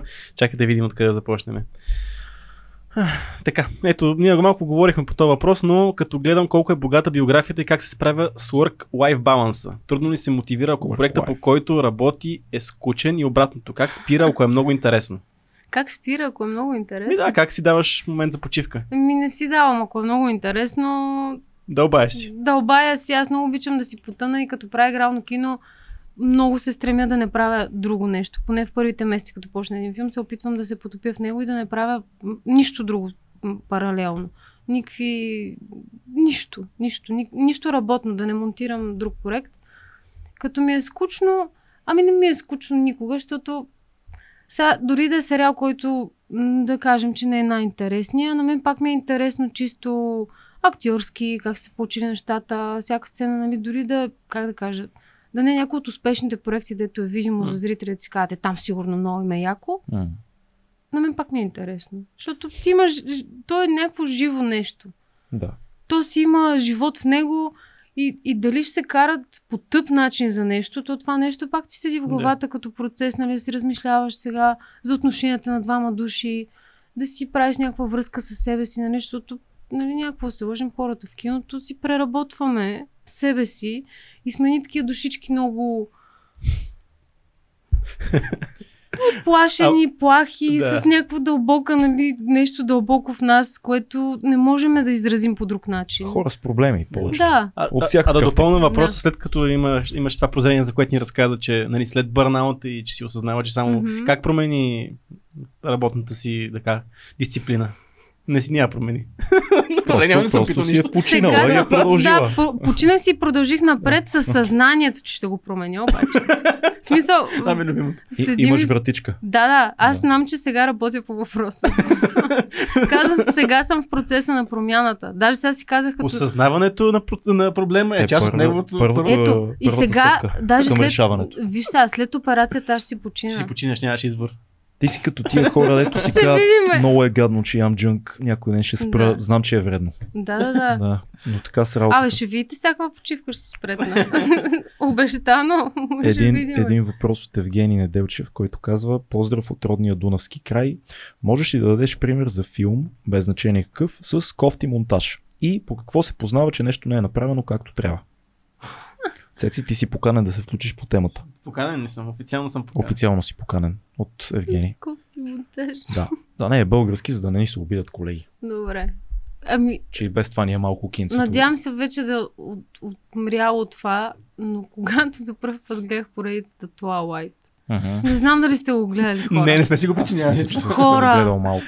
Казвам ви, то там е, монтажа е толкова объркващ, че наистина в един момент не знаеш какво става. То, ти виждаш, тя седи и той изведнъж е някъде другаде, нали? Какво става? Те Ема как те си са говорят? търсили май да е Не, не, не знам дали са търсили. Просто диалога е на, на е така, просто не знам какво са крили, ма се личи, че нещо има там, което са опитали да избегнат. Тоест, ако си объркан, е лош монтажа най-вероятно. Много е лош монтаж, ако не Дезориентиран. направо се Дезориентиран. дезориентиран, Дезориентиран, защото ти опитваш се да проследиш диалога и изведнъж тък му нещо важно случва и се реже и отиваш някъде другаде и въобще не можеш да хванеш никаква нишка. Не знам как толкова тинейджери по света са успели този филм да го изгледат. Това са други хора, те се ориентират вече във всяко За тебе какво е лошо? Аз па също, между другото, точно това, ако в момента тук не, не става въпрос за правила, но те са поставени там, защото точно това е най-важното. Да се ориентираш пространството, ако не е добър монтаж, поне не те обърква. Да. И да не ти пречи. Да не ми пречи да гледам Да не ти филма. пречи да гледаш филма. Смисъл, ако почвам да се той чуда е то... Twilight и без това много пречки има да го изгледаш този филм. Да, той ако монтажа, чуда, но бе. аз смятам, че пък е много трудно човек днешно време да гледа филм с лош монтаж, защото този филм очевидно ще е лош филм генерално. Никой хубав Да. филм не си позволява да има лош монтаж. Аз а, се Поне сещам така веднага един, един пример. Фил, А? като направил много епизоди на екстра чиз. Рапсоди има много лош монтаж. Бохемиан Рапсоди? Да. Хм. Не, обаче има много често във филми неща, които просто като го видя, пак ме кефи филма, ама ето един от много любимите ми филми Сикарио. Уф, уф. И там в Много любим началото-. Първия, нали? Велик филм. Да, велик Обаче филм, има в началото, сега ти ще се озадачиш, те, нали, случва се нещо в началото, някаква акция, започва, нали, те там откриват едни тела Най-първата акция. Да, най-първата акция, къщата. точно така. Да. и след това, нали, тя се къпе в банята, един много готин близък Да. кадър с кръвта да. и след това виждаме вече в управлението, когато се появява, нали, този а, Как се казваше с джапанките? Джеф Бриджес, Джеф, не, Джеф Джеф, Бриджис. Джеф Бриджес ли беше? Точно той, да. да. И там сцената започва с един телевизор, на който а, Дават репортаж дават за акциите. репортажа за акцията. Да. Обаче преди телевизора има два кадъра, които са на самия репортаж. Ага. На цял екран. Аха, вярно, че имаше. Обаче ти имаш телевизора, в който имаш репортажа. Защо показваш на цял екран репортажа? Просто си взел с едно видео, от което от телевизора си го на цял екран два пъти. Аз си казвам, защо бе човек? И направо това ме изяжда до ден днешен, защото е монтажно. Този филм е толкова съвършен, че е такива малки Е, неща да. на пръв поглед. Ама да, ма е това ти казвам, че то не е лош монтаж, ама Да. аз просто не мога да Не разбера. мога да го приемеш, че това в този филм да И ти не е мога да го проумея. Да. Защо? Защото няма причина. Не е за разбиране. можеше според да влезем в управлението с първи кадър директно телевизора. Телевизора. Да, нямаме защо нужда го от имаме изваден? И мен това примерно до Той ден беше, днешен. мисля, Ако че- видите Денис Вилньов, моля ви. Ще му, Ще му кажем, да Пър, го му първото нещо. Първото на нещо тя на да е. готов монтаж за тебе Не, премонтира. не, просто да ми каже защо, ако има причина, аз си Сега след, след Тео Ушев може да ти звънне. Те Той по между другото се канадската линия там... ама ме е да, срам да му кажа да го пита за това. Питай го за телевизора. Те са били заедно в института в Канада и се познават много Да, да. добре. Кажи, дай ми тук едно мейлче, аз ще му Не пиша. искам да се изложа, бе, хора. Аз мога да ви кажа веднага пример за лош монтаж, защото наскоро гледах а, едно видео есе, дето го раздроби на части този филм. Аквамен. Аквамен има един от най-лошите монтажи и това е най-вероятно заради безпомощните актьори там в голяма степен. Просто ако гледате внимателно, всяка сцена, всяка сцена, всяка диаложна сцена има, има по 10 къта, всяка реплика Ама е Амбър кът, Хърт участва ли? участва. Участва, тя затова е. Тя е виновна. Тя е виновна. Да. А, той другия не, не е много този, как се казваше, А, Джей- Джейсън. Джейсън Джейсън Момо. Мом- Момо. Не мога. Не мога. Не мога. Аз го харесвам него, ма, Да, защото е мор, за това там, харесвам. там, там като актьор е не. кът до къта на, реп, на всяка реплика, ма такива безмислени кътове, нали, близък, близък, общ, тотален на пустинята, после от другия ъгъл още един тотален, после един супер близък, М, после и на, на реплика, на реплика, на реплика. да. И един пич беше направил толкова хубаво а, видео есе в YouTube. Той анализираше актьорите, монтажа. Такъв сериозен пич не се занимава с блокбъстер обикновено, просто искаше да покаже пример за л- Да. как е неспасяема лошата актьорска игра понякога, дори и да се разчекне мултимилионен екип монтажисти. Просто пак си личи, че всичко е сбъркано. Амбър Хърт. Това е положението. Амбър Хърт. Тя ме проклела. Бруки е Джони Тя, Деп. тя носи лоша енергия. Е Джони. Говорихме си, понеже преди, миналия епизод ли беше? Поминаля. По-миналия епизод имахме така, Ива Инджев беше тук при нас и на- нахрани така а, сериозно българското Соцкиното. Ние се опитахме да го защитим. Ма смеш ли на Иво Инджев да се сблъскаш? Не, не, Аз, аз се опитах леко, но не мога. Но мисля, че има, през соца е имало добро кино и който е любимия филм от тази епоха. Дали мислят, че дали е имало добро кино? Да. Естествено. Естествено. Мисля, че по това тема няма какво да Мисля, че дискутираме дали е имало да... добро, но примери за твои любими филми. Ми, един от любимите ми филми е Всичко е любов. М. Супер. Защото съм си момиченце и Иван Иванов, нали, разбирате, че там няма... А, и Кучевчек Медже много харесвам. И всичките тия филми. Ма то, вижте, ние сме били деца и М. като са ни ги показали, ти просто си закърмен. Аз го харесвам заради всичко, което ми носи, а не че съм го анализирала филмово и Ма как той да има, е. има много филми, дето ако ги анализираме, ще се застреляме колко са добри. Да. А, а, к- даже мисля, че на Иво Инджев му бях казал преброяване на А, дивите да. зайци като филм е Да, и той брутален какво? филм. Не... Да, той, той имаше, според мен той е далеч от киното Не, като той- цяло. Той генерално каза, трябва да го гледаме в сравнение с европейското кино от същото А, време. не само. Той каза, Не. че реалността, това е неговия проблем беше реално, че реалността на соца не е представена адекватно във филмите. Е, защото а има нашата- А да. нашата теза е, че това не е условие филма да бъде добър. Да. Това е истината, но той е голям по друга линия и мисля, че може да му бъде простено, Да, че просто, да. киното е далеч малко Аз сега покрай субтитрите, като гледах вчера хора, вие ако не сте го гледали Вчера скоро. е брутален филм. Това е някакъв съвършен филм. Аз се изумих диалозите, какви са линиите, всеки персонаж вътре. Да обичаш на инат ми е един от любимите Супер български филми. филм. Там, там няма слабо. Ето, за да кажем, че това всичко, което казахме, сигурно всеки ги е гледал, но понеделник сутрин. М. велик български филм, Факт. който много неизвестен и аз нали, късно разбрах за него, но велик филм. Да, Много, и като много е. кажем и мера според мера, и време разделно, изобщо имаме уникални. Козият рок е Да. филм, който не случайно цяла Европа е била ударена от него, защото той е майсторски киноезик. Там нещата са ето филм на европейско ниво. Наистина. И Факт. то признат. Да. Добре, продължаваме. Цеци, имаш ли Още ти? има. Има още А, два филма. Къде? Кой твой проект е бил, Кой твой? кой про- твой проект е, да е бил най-добре възприят от българското общество? Да отворим е една, една общество. скоба, да, и да кажем българското общество нищо не значи. Затова, Да, а, затова да кажем масово от една страна, от друга от гилдията, друго, трето не се сеща. Масово, столичани в повече. Ето, той е Любимия наистина български любим български сериал. сериал. Факт, да. Любимия Аз мисля, че български пък- сериал. Е, какво? Това не е, не, това не е любимия български Е, сериал. Абе- под, под прикритие също може да кажем, Да. но, но той Но може да каже, че е говорим твой. масово. Под Еми, прикритие, там Да, сте... да го чувствам свой по други причини, но това е като монтаж на сериала на Нина. Да. Ние, нали, правихме каквото можем. сега, сега, като се върна назад, я разбирам. Да. много я разбирам. Столичани в повече е супер. Но пример. столичани в повече си го чувствам много мой, Много защото любим сериал. бе. хора, Много абе, Аз звъняха някакви телефони с тази мелодия. Да, верно. Звъняха беше телефони и то дори в... А, имаше смешка, спомням в офиса, че се смяха, защото в парламента на някой му звънна телефона с столичани в повече. Ами Тя беше и култова. И то беше, имаше култови неща, там някакви реплики такива, които Да. имаше този, нали, някаква реплика на Силвия Лучева. Не, Йордане, не си ти кмет, ние сме кмет, нали, някакви да, такива да, неща, да. които почваш да ги чуваш по улиците, Е, по както през соца се летищата. пишеше сценарий. Да, и се е ти си писало, се вау. пишеше. Боже, на колко съм години. се И е освен това, само искам да кажа, че според мен сериала беше велик, защото а, то актьорски състав, то все едно имаше някакъв Мети Капе, Да. Кръстила Азанов, Ненчо Илчев, Христо Гърбов, Любо Нейков, Силвия Лучева, Албена Павлова, нали да не забравя някой там, Много но точни. абе, то, така доброта, строеше и никакви, а, нямаше лоша енергия сякаш, сякаш някак. Беше много, много леко, много приятно, много забавно. Много в духа на старото българско кино беше Да, ак- актьорският став беше така, е така бяха. Като някаква спойка и беше много, много яко. Наистина. Жестоко. А, а, а, сериал или за сериал ли пита той или за филм? Не, кой проект? Нещо, което по-вътрешно от кинаджиите в България е било прието.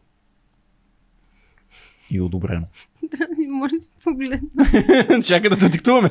А, януари беше много добре прият сега от критиката. А, сериал не мога да кажа, че критиката или гилдията много се е впечатлила от сериал изобщо. Някога. Е, Павел Веснаков взе за уроци по немски и всичките награди за режисура, дет могат да се дадат в България. Ако да, не се лъжа. така масово ми, да, януари уроци по немски. Принципно филма Христо също, когато излезе, беше О, много... Този филм колко ме разтреса, като го гледах. А. Аз го гледах на Златна роза. Май му беше първа или втора Еми, да, прожекция. но той имаше така една прие, приемане Бохо от излезе, не издържа. Почнаха да излизат хора. Това е много тежък филм. Препоръчвам на всеки, който успее някъде. Не знам по платформа има ли го да го гледа. Абе, мен ми е много странно защото днеска говорих с едно момиче първи курс надвис монтаж. Тя ми каза, че Христо е любимия ми филм. Аз викам, бе, момиче, бе.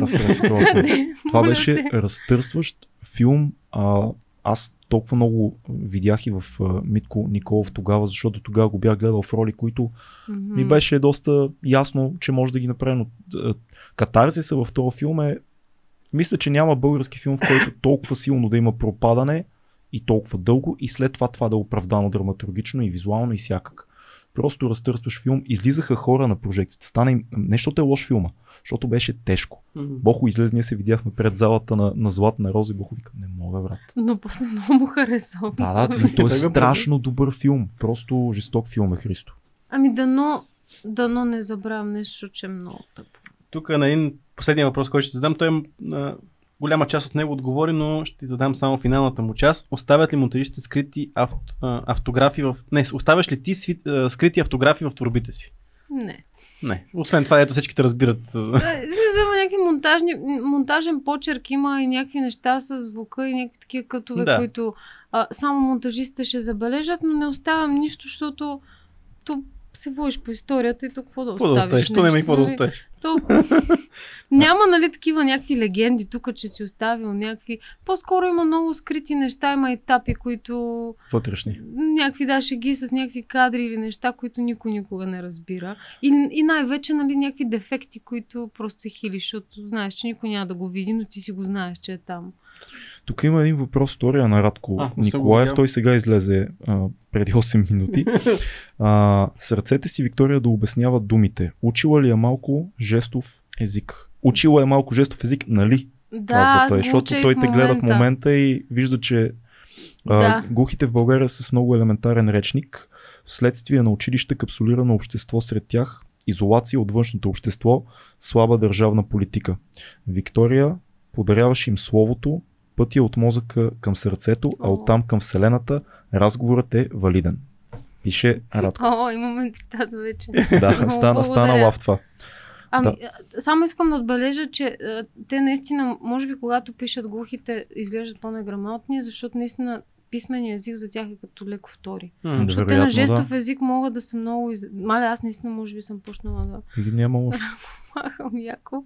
Аз, но- аз го правя днес- без да съм учил. А, Чуков. може би защото днес, пък преди обед бях наистина с едно глухо момиче и аз цял ден Да. нали, се опитвам нали, да говоря така и може би затова може би малко повече. От така. колко време Аз учиш?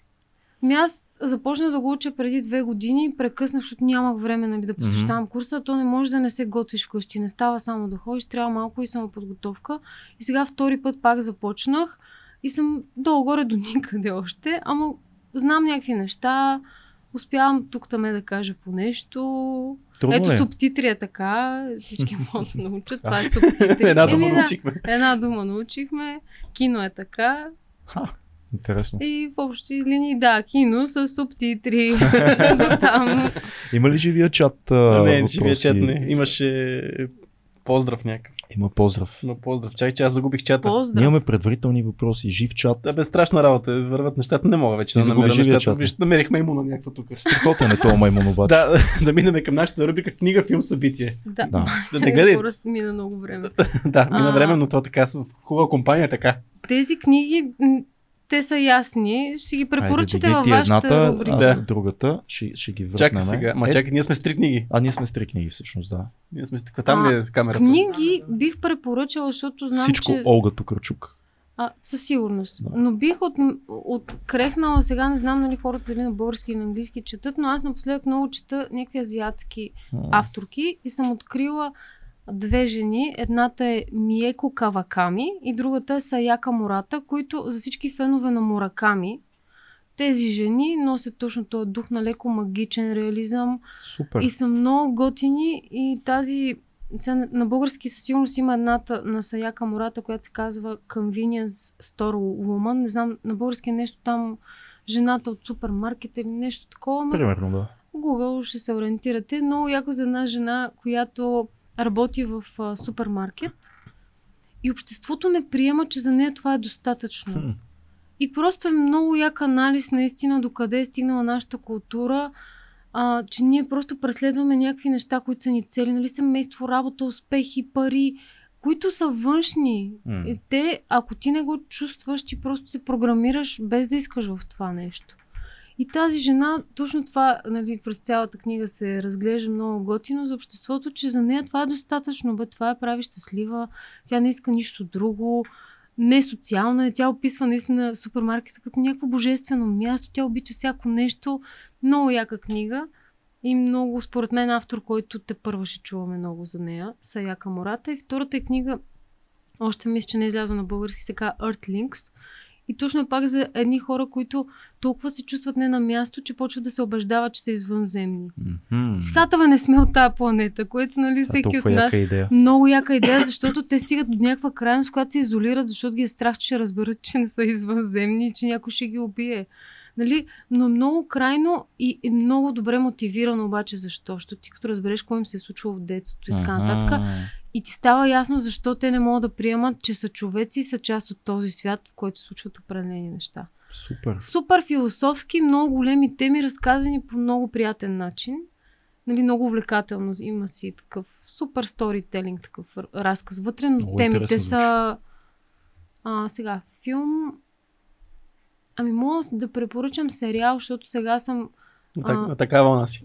Ами сега, защото пак се бях залежала няколко дни, си спомних, че един а, мой приятел ми препоръча този сериал The Offer. Офер... Офертата ли как се Оф, това го знам какво беше. И сериала разказва за това как са направили кръстника. И аз го изгледах почти на един дъх. Хора, това нещо просто е, ако независимо дали ви харесва кръстника или не, толкова епично нещо, аз направо бях в пълна еуфория, като видях, защото първо, че не, с- не съм знала цялата история на това Има нещо. толкова много неща. И второ, че за любителите на киното самия сериал много готино прави комплимент на филма, дори с разказа как се М. води.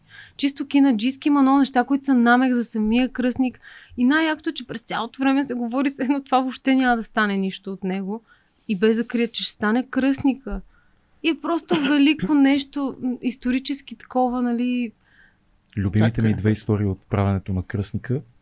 А коя Са- платформата само извинявай? А, да. Ох, Paramount Plus, успех на всички играчи в Успехи на всички пирати. пирати. А. Но аз с чиста също плащам четири платформи, някой като ми каже, че го няма там и съм леле. Айде сега. Та, Хайде, почва да Две Айде. любими истории се сещам. Едната е, че когато Копола отива да се среща с истинските мафиоти и му забраняват думата мафия да, да, се имам използва. го това. И това е и, и се казва фамилията. Никога мафия, Да, винаги да. фамилията. И това си е във филма. И другото най-любимото нещо е много известно, че всъщност Брандо а, не помни текст. И текста му се лети по колегите, по тавана. И той така си го включва в актьорската игра, че тия най-характерните му погледи, в които «А, и после поглежда на друга да не мисли кръстник и така. Той чете текста. Аз знам и за легендарен български актьор, който има същия. Така ли бе? Кой? О, Да. Кито. Ли? Кито ли? Не, не, не, не за Кито. А. Легендарен казах. А. Добре. Този сериал просто е такъв празник за гледане. Моля те, гледай стълбището. Оха, бе, започнаха. Това Моля, за... тъй като почва. А, изгледай, изгледай документални, след това изгледай игралния. Е, Обещавам ти, че много ще ти хареса. Игралния е направен Добре. майсторски по всички възможни критерии. Още повече, когато си гледал, си заживял че с... леко Финчер има там, което много Има, така, има, има финчер. Жест, жестоки са просто. Особено когато си се потопил в тази реалност на документалния и си живял с тия 12 епизода по един час и си опознал тия хора и след това да гледаш супер скептично започна Добре. да гледам игралния вариант. Просто е уникален. А имаше един филм, как се казваше един филм, който беше за монтаж, документален, много известен. Кът е, е, А, какво беше? Бе? е, Дет са всички вътре. Да, бе, да, знам. Той в YouTube има. А, Да, Да го препоръчаме, така и така съм ограден от монтажисти. И съм развял белия флаг. Но как се казваше този да филм? се казва. А, там са е- всички е, големи. да. Абсолютно всички са там А, и режисьори и монтажисти Но са за там. да да. върна женската тема с още една препоръка, защото забравих, изведнъж забравих, че трябва тук да... Да, да. тема. Малко, да. Група. Друг готин сериал, който сега вече го има в HBO Go е Conversations with Friends, който Мгм. е от същите автори на Normal People. Да. И по втората книга на тази също велика а, жена, според мен. Кажи. The Cutting Edge. The Cutting Edge. Edge. Cutting Edge. Препоръчваме го много за всеки, на който Да. му е интересен Да, монтажа. монтаж. Защото това е, да, да, това е перфектният филм, който ако някой не знае за какво става, просто Ще пише. се разбере. Да. А, та, Сали Руни, също всичките й книги, тя вече издаде три. Едната е Normal People, велика книга и сериала. Сериала хубав ли е? Много С хубав. нощи го разцъквахме вкъщи и се чудихме така и нещо, нещо друго гледахме след това. Ма, Ето вече. някой ми беше говорил, Normal май Ради ми беше е говорил за супер. този сериал. И сега Conversations with Friends също Да. е супер. Пак, нали, втората книга и тя сега написа една трета книга, която според мен вече са почнали да я пишат на сериал. Но е много готино, защото е такъв много лек, а пък пак има много дълбоки теми и не са такива клишета. Много приятни персонажи са такива леко интровертни, леко объркани, а, но са много разголени по готин начин. Като Абе, просто такива неща. Сега не знам дали ще му хареса някой, който не е по-затворен човек или някой, който има някакви такива социални предизвикателства в общуването, не е супер outgoing. Да, Как хубаво го изказа. Социални предизвикателства в общуване. предизвикане социално. Но това са готини сериали и мисля, че на женската аудитория много ще. Супер. Супер. А някъде някой мастер-клас скоро да те видят хората? Нещо или някакво друго събитие? Къде да може да се гледа последния? Е Последния може да да се се каже. види на страницата на списание кино, а, но мастер класове за сега тази година ще почивам. Почивка от мастер Почивка. Няма класове. да. За сега мислихме с Бого, защото много ни така ръчкат хората, които бяха на първия да направим продължение, което да е нали, за по-напреднали, обаче в момента нямаме енергия аз специално. А нещо, което мислиш да посетиш изобщо по линия кино? Събитие физическо? Ами, по линия кино, абе за събития, между другото, аз се сетих за това, ама вече като влизах в хода за трите неща, които трябваше да а, И мислех да кажа да гледат записа на Олга с Георги Господинов, който го има в интернет, който вие вече сте пуснали. В нашата Да. патреонска група, за който не е в нея, да си Нищо го пак да си го... Google не. Да. Но за събития май не се сещам, защото то сега малко и свърши сезона на театрите и, и не ми хрумна ни- нищо театрално, пък кино пак няма да има сега скоро премиери. Кога беше мастер класа на Симеон Венциславов? Другия понеделник, ето това може да посетят. Това е хубаво, да. Той а, първо, че се случи в а, залата на Съюза на филмовите дейци тук на Дондуков. Не знам дали трябваше да издам къде се намираме. Никой не е чул. Ние сме в Ние интернет. сме в интернет, то навсякъде. Той е голям, голям е. Дондуков е голям. Дълъг е Дондуков. Всичко отгоре посочи грешната посока, така че. Така е. Май да. Е, така да е. А, да, той ще бъде и онлайн.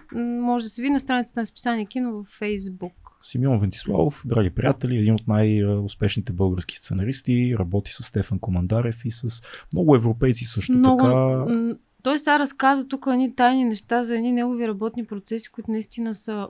Може би трябва да го поканите. Ми може, може би. Не знам дали Така аз съм чул, че е много зет. А, много дойде. с времето. Ще дойде, само трябва да го обработим, да не вземе да издаде тук половината неща конфиденциални, които трябва сега да пази М. тайна. Добре. Като дойде времето, ще каже какво на есен Много почне. интересно би било с него да поговорим.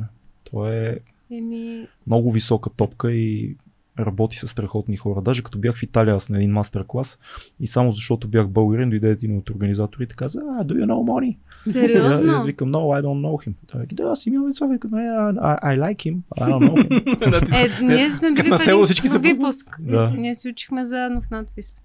Нашия голям, голям випуск. Вижте. Як випуск. Много яки хора бяха в нашия випуск. Така е. Много яки хора. И то ние доста от тях сме канили Е, вече. не, не, има. О, Има, има как да. Мисля, че има още на къде да се отиде. Много, наистина. Имахме голям късмет в надпис. Това е супер. Просто Някой да беше. каже нещо хубаво за надпис. И Хората всички между, не само нашия академията. випуск, този, който беше преди нас и този след нас също бяха готини випуски, така че се оградихме от готини хора генерално. А нашия випуск кога, колко след вашия е бил? Не, вече... Вие, Пу, млади, е. млади зелени. Млади зелени. Ние сме, вече не сме ходили в надпис тогава. вие вече сте монтирали Да. под прикритие Да, да. всичките. Ние вече сме потънали в забвение. Не, между другото, ето, айде само за да завършим с това с академията, защото много хора, нали... Академията е супер, кажи го на всички.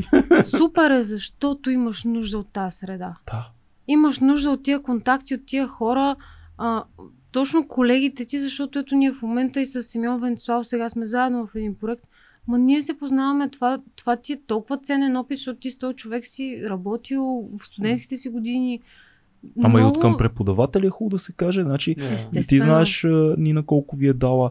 За Бога, аз като студент си обсъждах късометражните филми с Людмил Стайков. Да. Хора, разбирате ли какво Ние сме е? Тим Стайков, защото това е нали, Тим Стайков в надвис и Тим Дилгеров в Нов Български, но Да, наистина за нас е. това е... Това беше, това е, е, е последната жива легенда на българското кино. Гледа твоето смешно никакво филмче и отделя това часа да ти обясни кое е хубаво, кое е лошо и айде да опиташ нещо по-различно. И се пали. Да, пали Да. В се. смисъл, той го живее това нещо и се вълнува, което ето, нали, пак за преподавателите, какво те прави на тебе, ако ти пука за това нещо. Ти си добър преподавател. Точно така е. Независимо дали си груп постър си нагробил без да искаш някой, няма никакво значение. Не, няма. Просто той много се пали, мен това много...